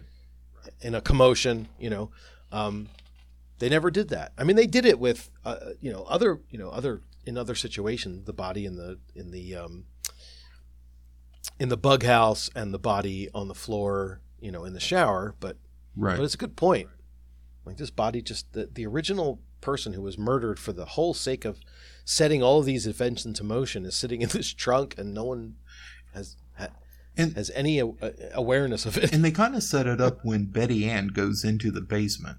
Because the first time I was watching it, I was like, "Oh no, she's going to find the body in the trunk," and Yeah. then you know, psych, she's going to get killed.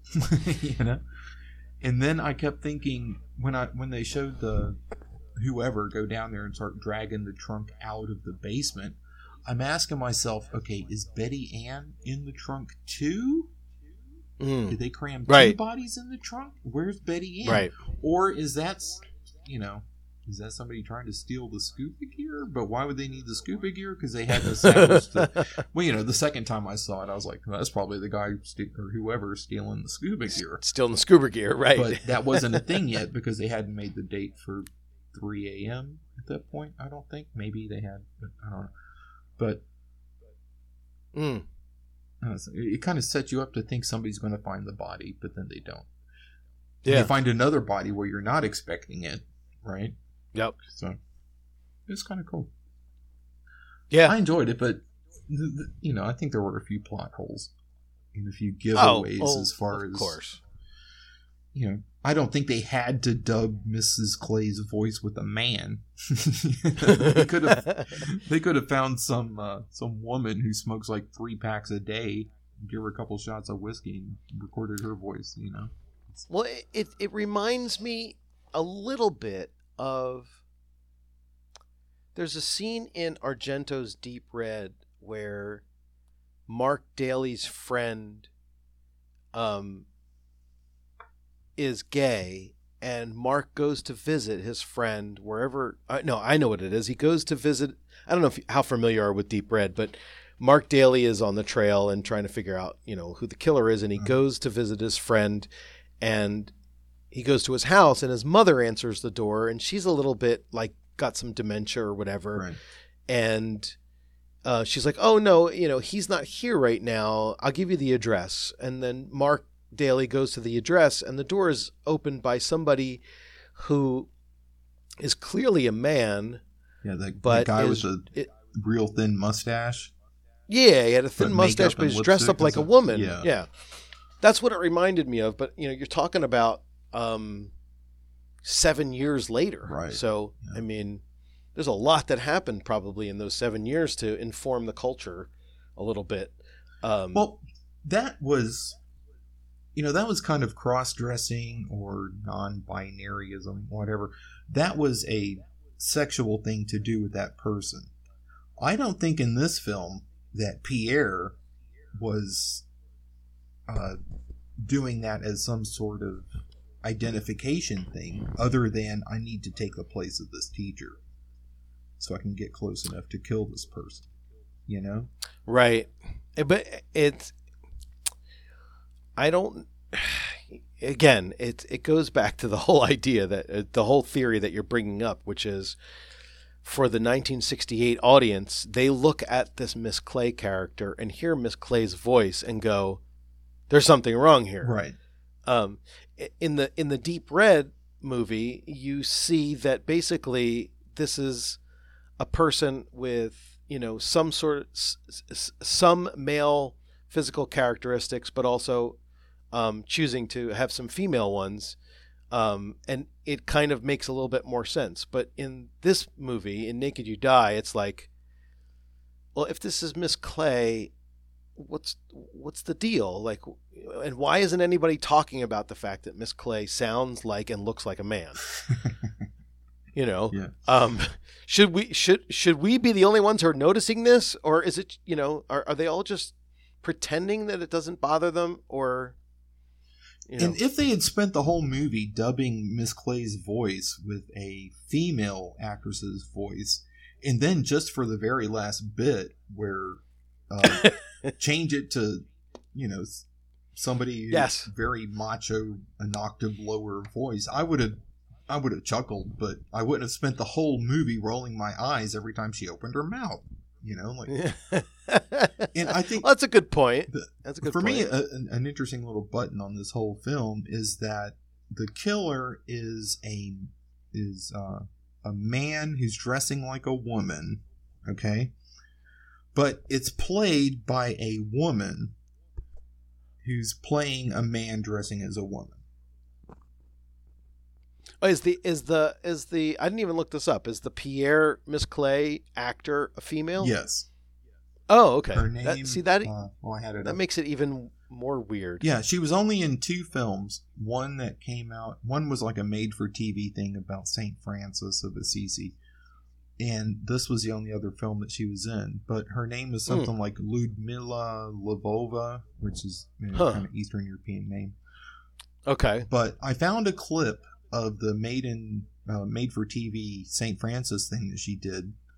I couldn't find the whole film, but I found a clip where she speaks, and her voice, at least as it was dubbed or recorded for real, was very different.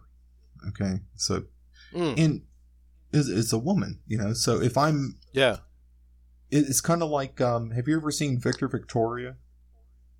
No. with uh, Julie Andrews. Uh, Right. It's a Blake Edwards film where Julie Andrews is during it's set during the the Great Depression. You know, everybody's broke. Brother, can you spare a dime? All that kind of stuff.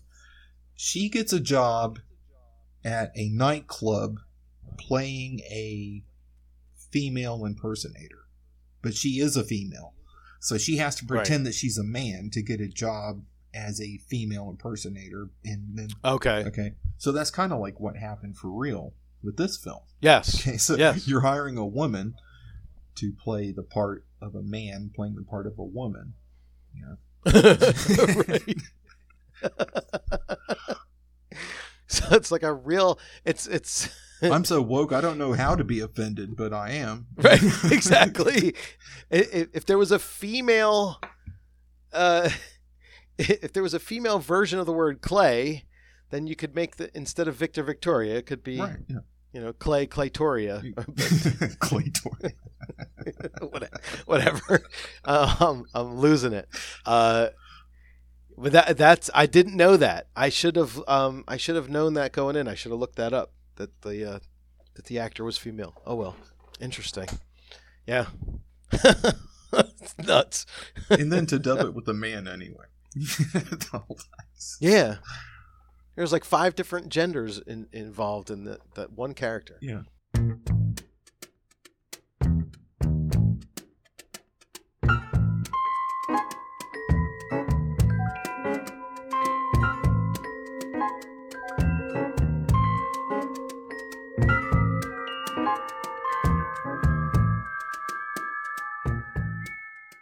I enjoyed this film. I am definitely putting it on my list of rewatchables. Oh, I think it's rewatchable. Uh, I don't know if it'd be in my top ten rewatch. You know, uh, if I was flipping through the channels and it came on, I might stop and watch it for a bit. I don't know if it's one of my derail the rest of my TV plans. Yeah, I don't know. That's uh, you know, it may be because it's new to me that I feel this way, and and as time goes on, I'll find something better to put in that slot. I don't know. We'll see. Yeah. But, I mean, there was, are plenty of films, uh, even gialli, that I watch once and I'm thinking it'll be a long time before I ever want to sit through that again. Yeah. You know, not just because, you know, not so much that it was horrible. It's just, it was a bit much or, uh, it was too long or it had boring sp- parts in the middle. This one yes. wasn't really boring at all. It propelled pretty nicely, you know, through you know point to point. Yeah, I didn't find it boring either. Um, and I could see myself watching it again, uh, but you know, probably not within the next few months. I think that uh, we're going to try to do this on a regular basis. I like Al. Uh, this has been great. I think this is uh, something that I, I would enjoy doing again soon, and hopefully we can get Matt um, to join us for discussion. I don't know if it would be fun to do a running commentary recording instead of a scene by scene recap recording. I mean, I, I enjoy doing it this way because you can certainly stretch it out and talk for as long as you want. Whereas if you're doing running commentary, you kind of have to fit your comments into the running time. But again, this was great. It was great having you on. I hope we can do this again. And for everybody out there, um, get in touch by going to the Facebook um, group called Giallo Ciao Ciao Volume 2 or J- Giallo Ciao Ciao podcast. I forget what it's called. And um, you can get in touch with me through there. You can get in touch with Al through there. And um, the gialloscore.com is my website. And you can get in touch with us via email and that would be um, giallo ciao ciao at gmail.com. So um, hope to uh, see everybody again or talk to everybody again next next month or next time we do it. And um, we'll try and get Matt on. And again, thanks Al for um, doing all this and getting involved and spending your Sunday evening uh, with me. It was fun. Uh, no problem. Thank you. And happy birthday to Matt or bon compleanno, as we say over here. awesome. And we'll see you guys next time. So until then, a ciao, ciao, everybody.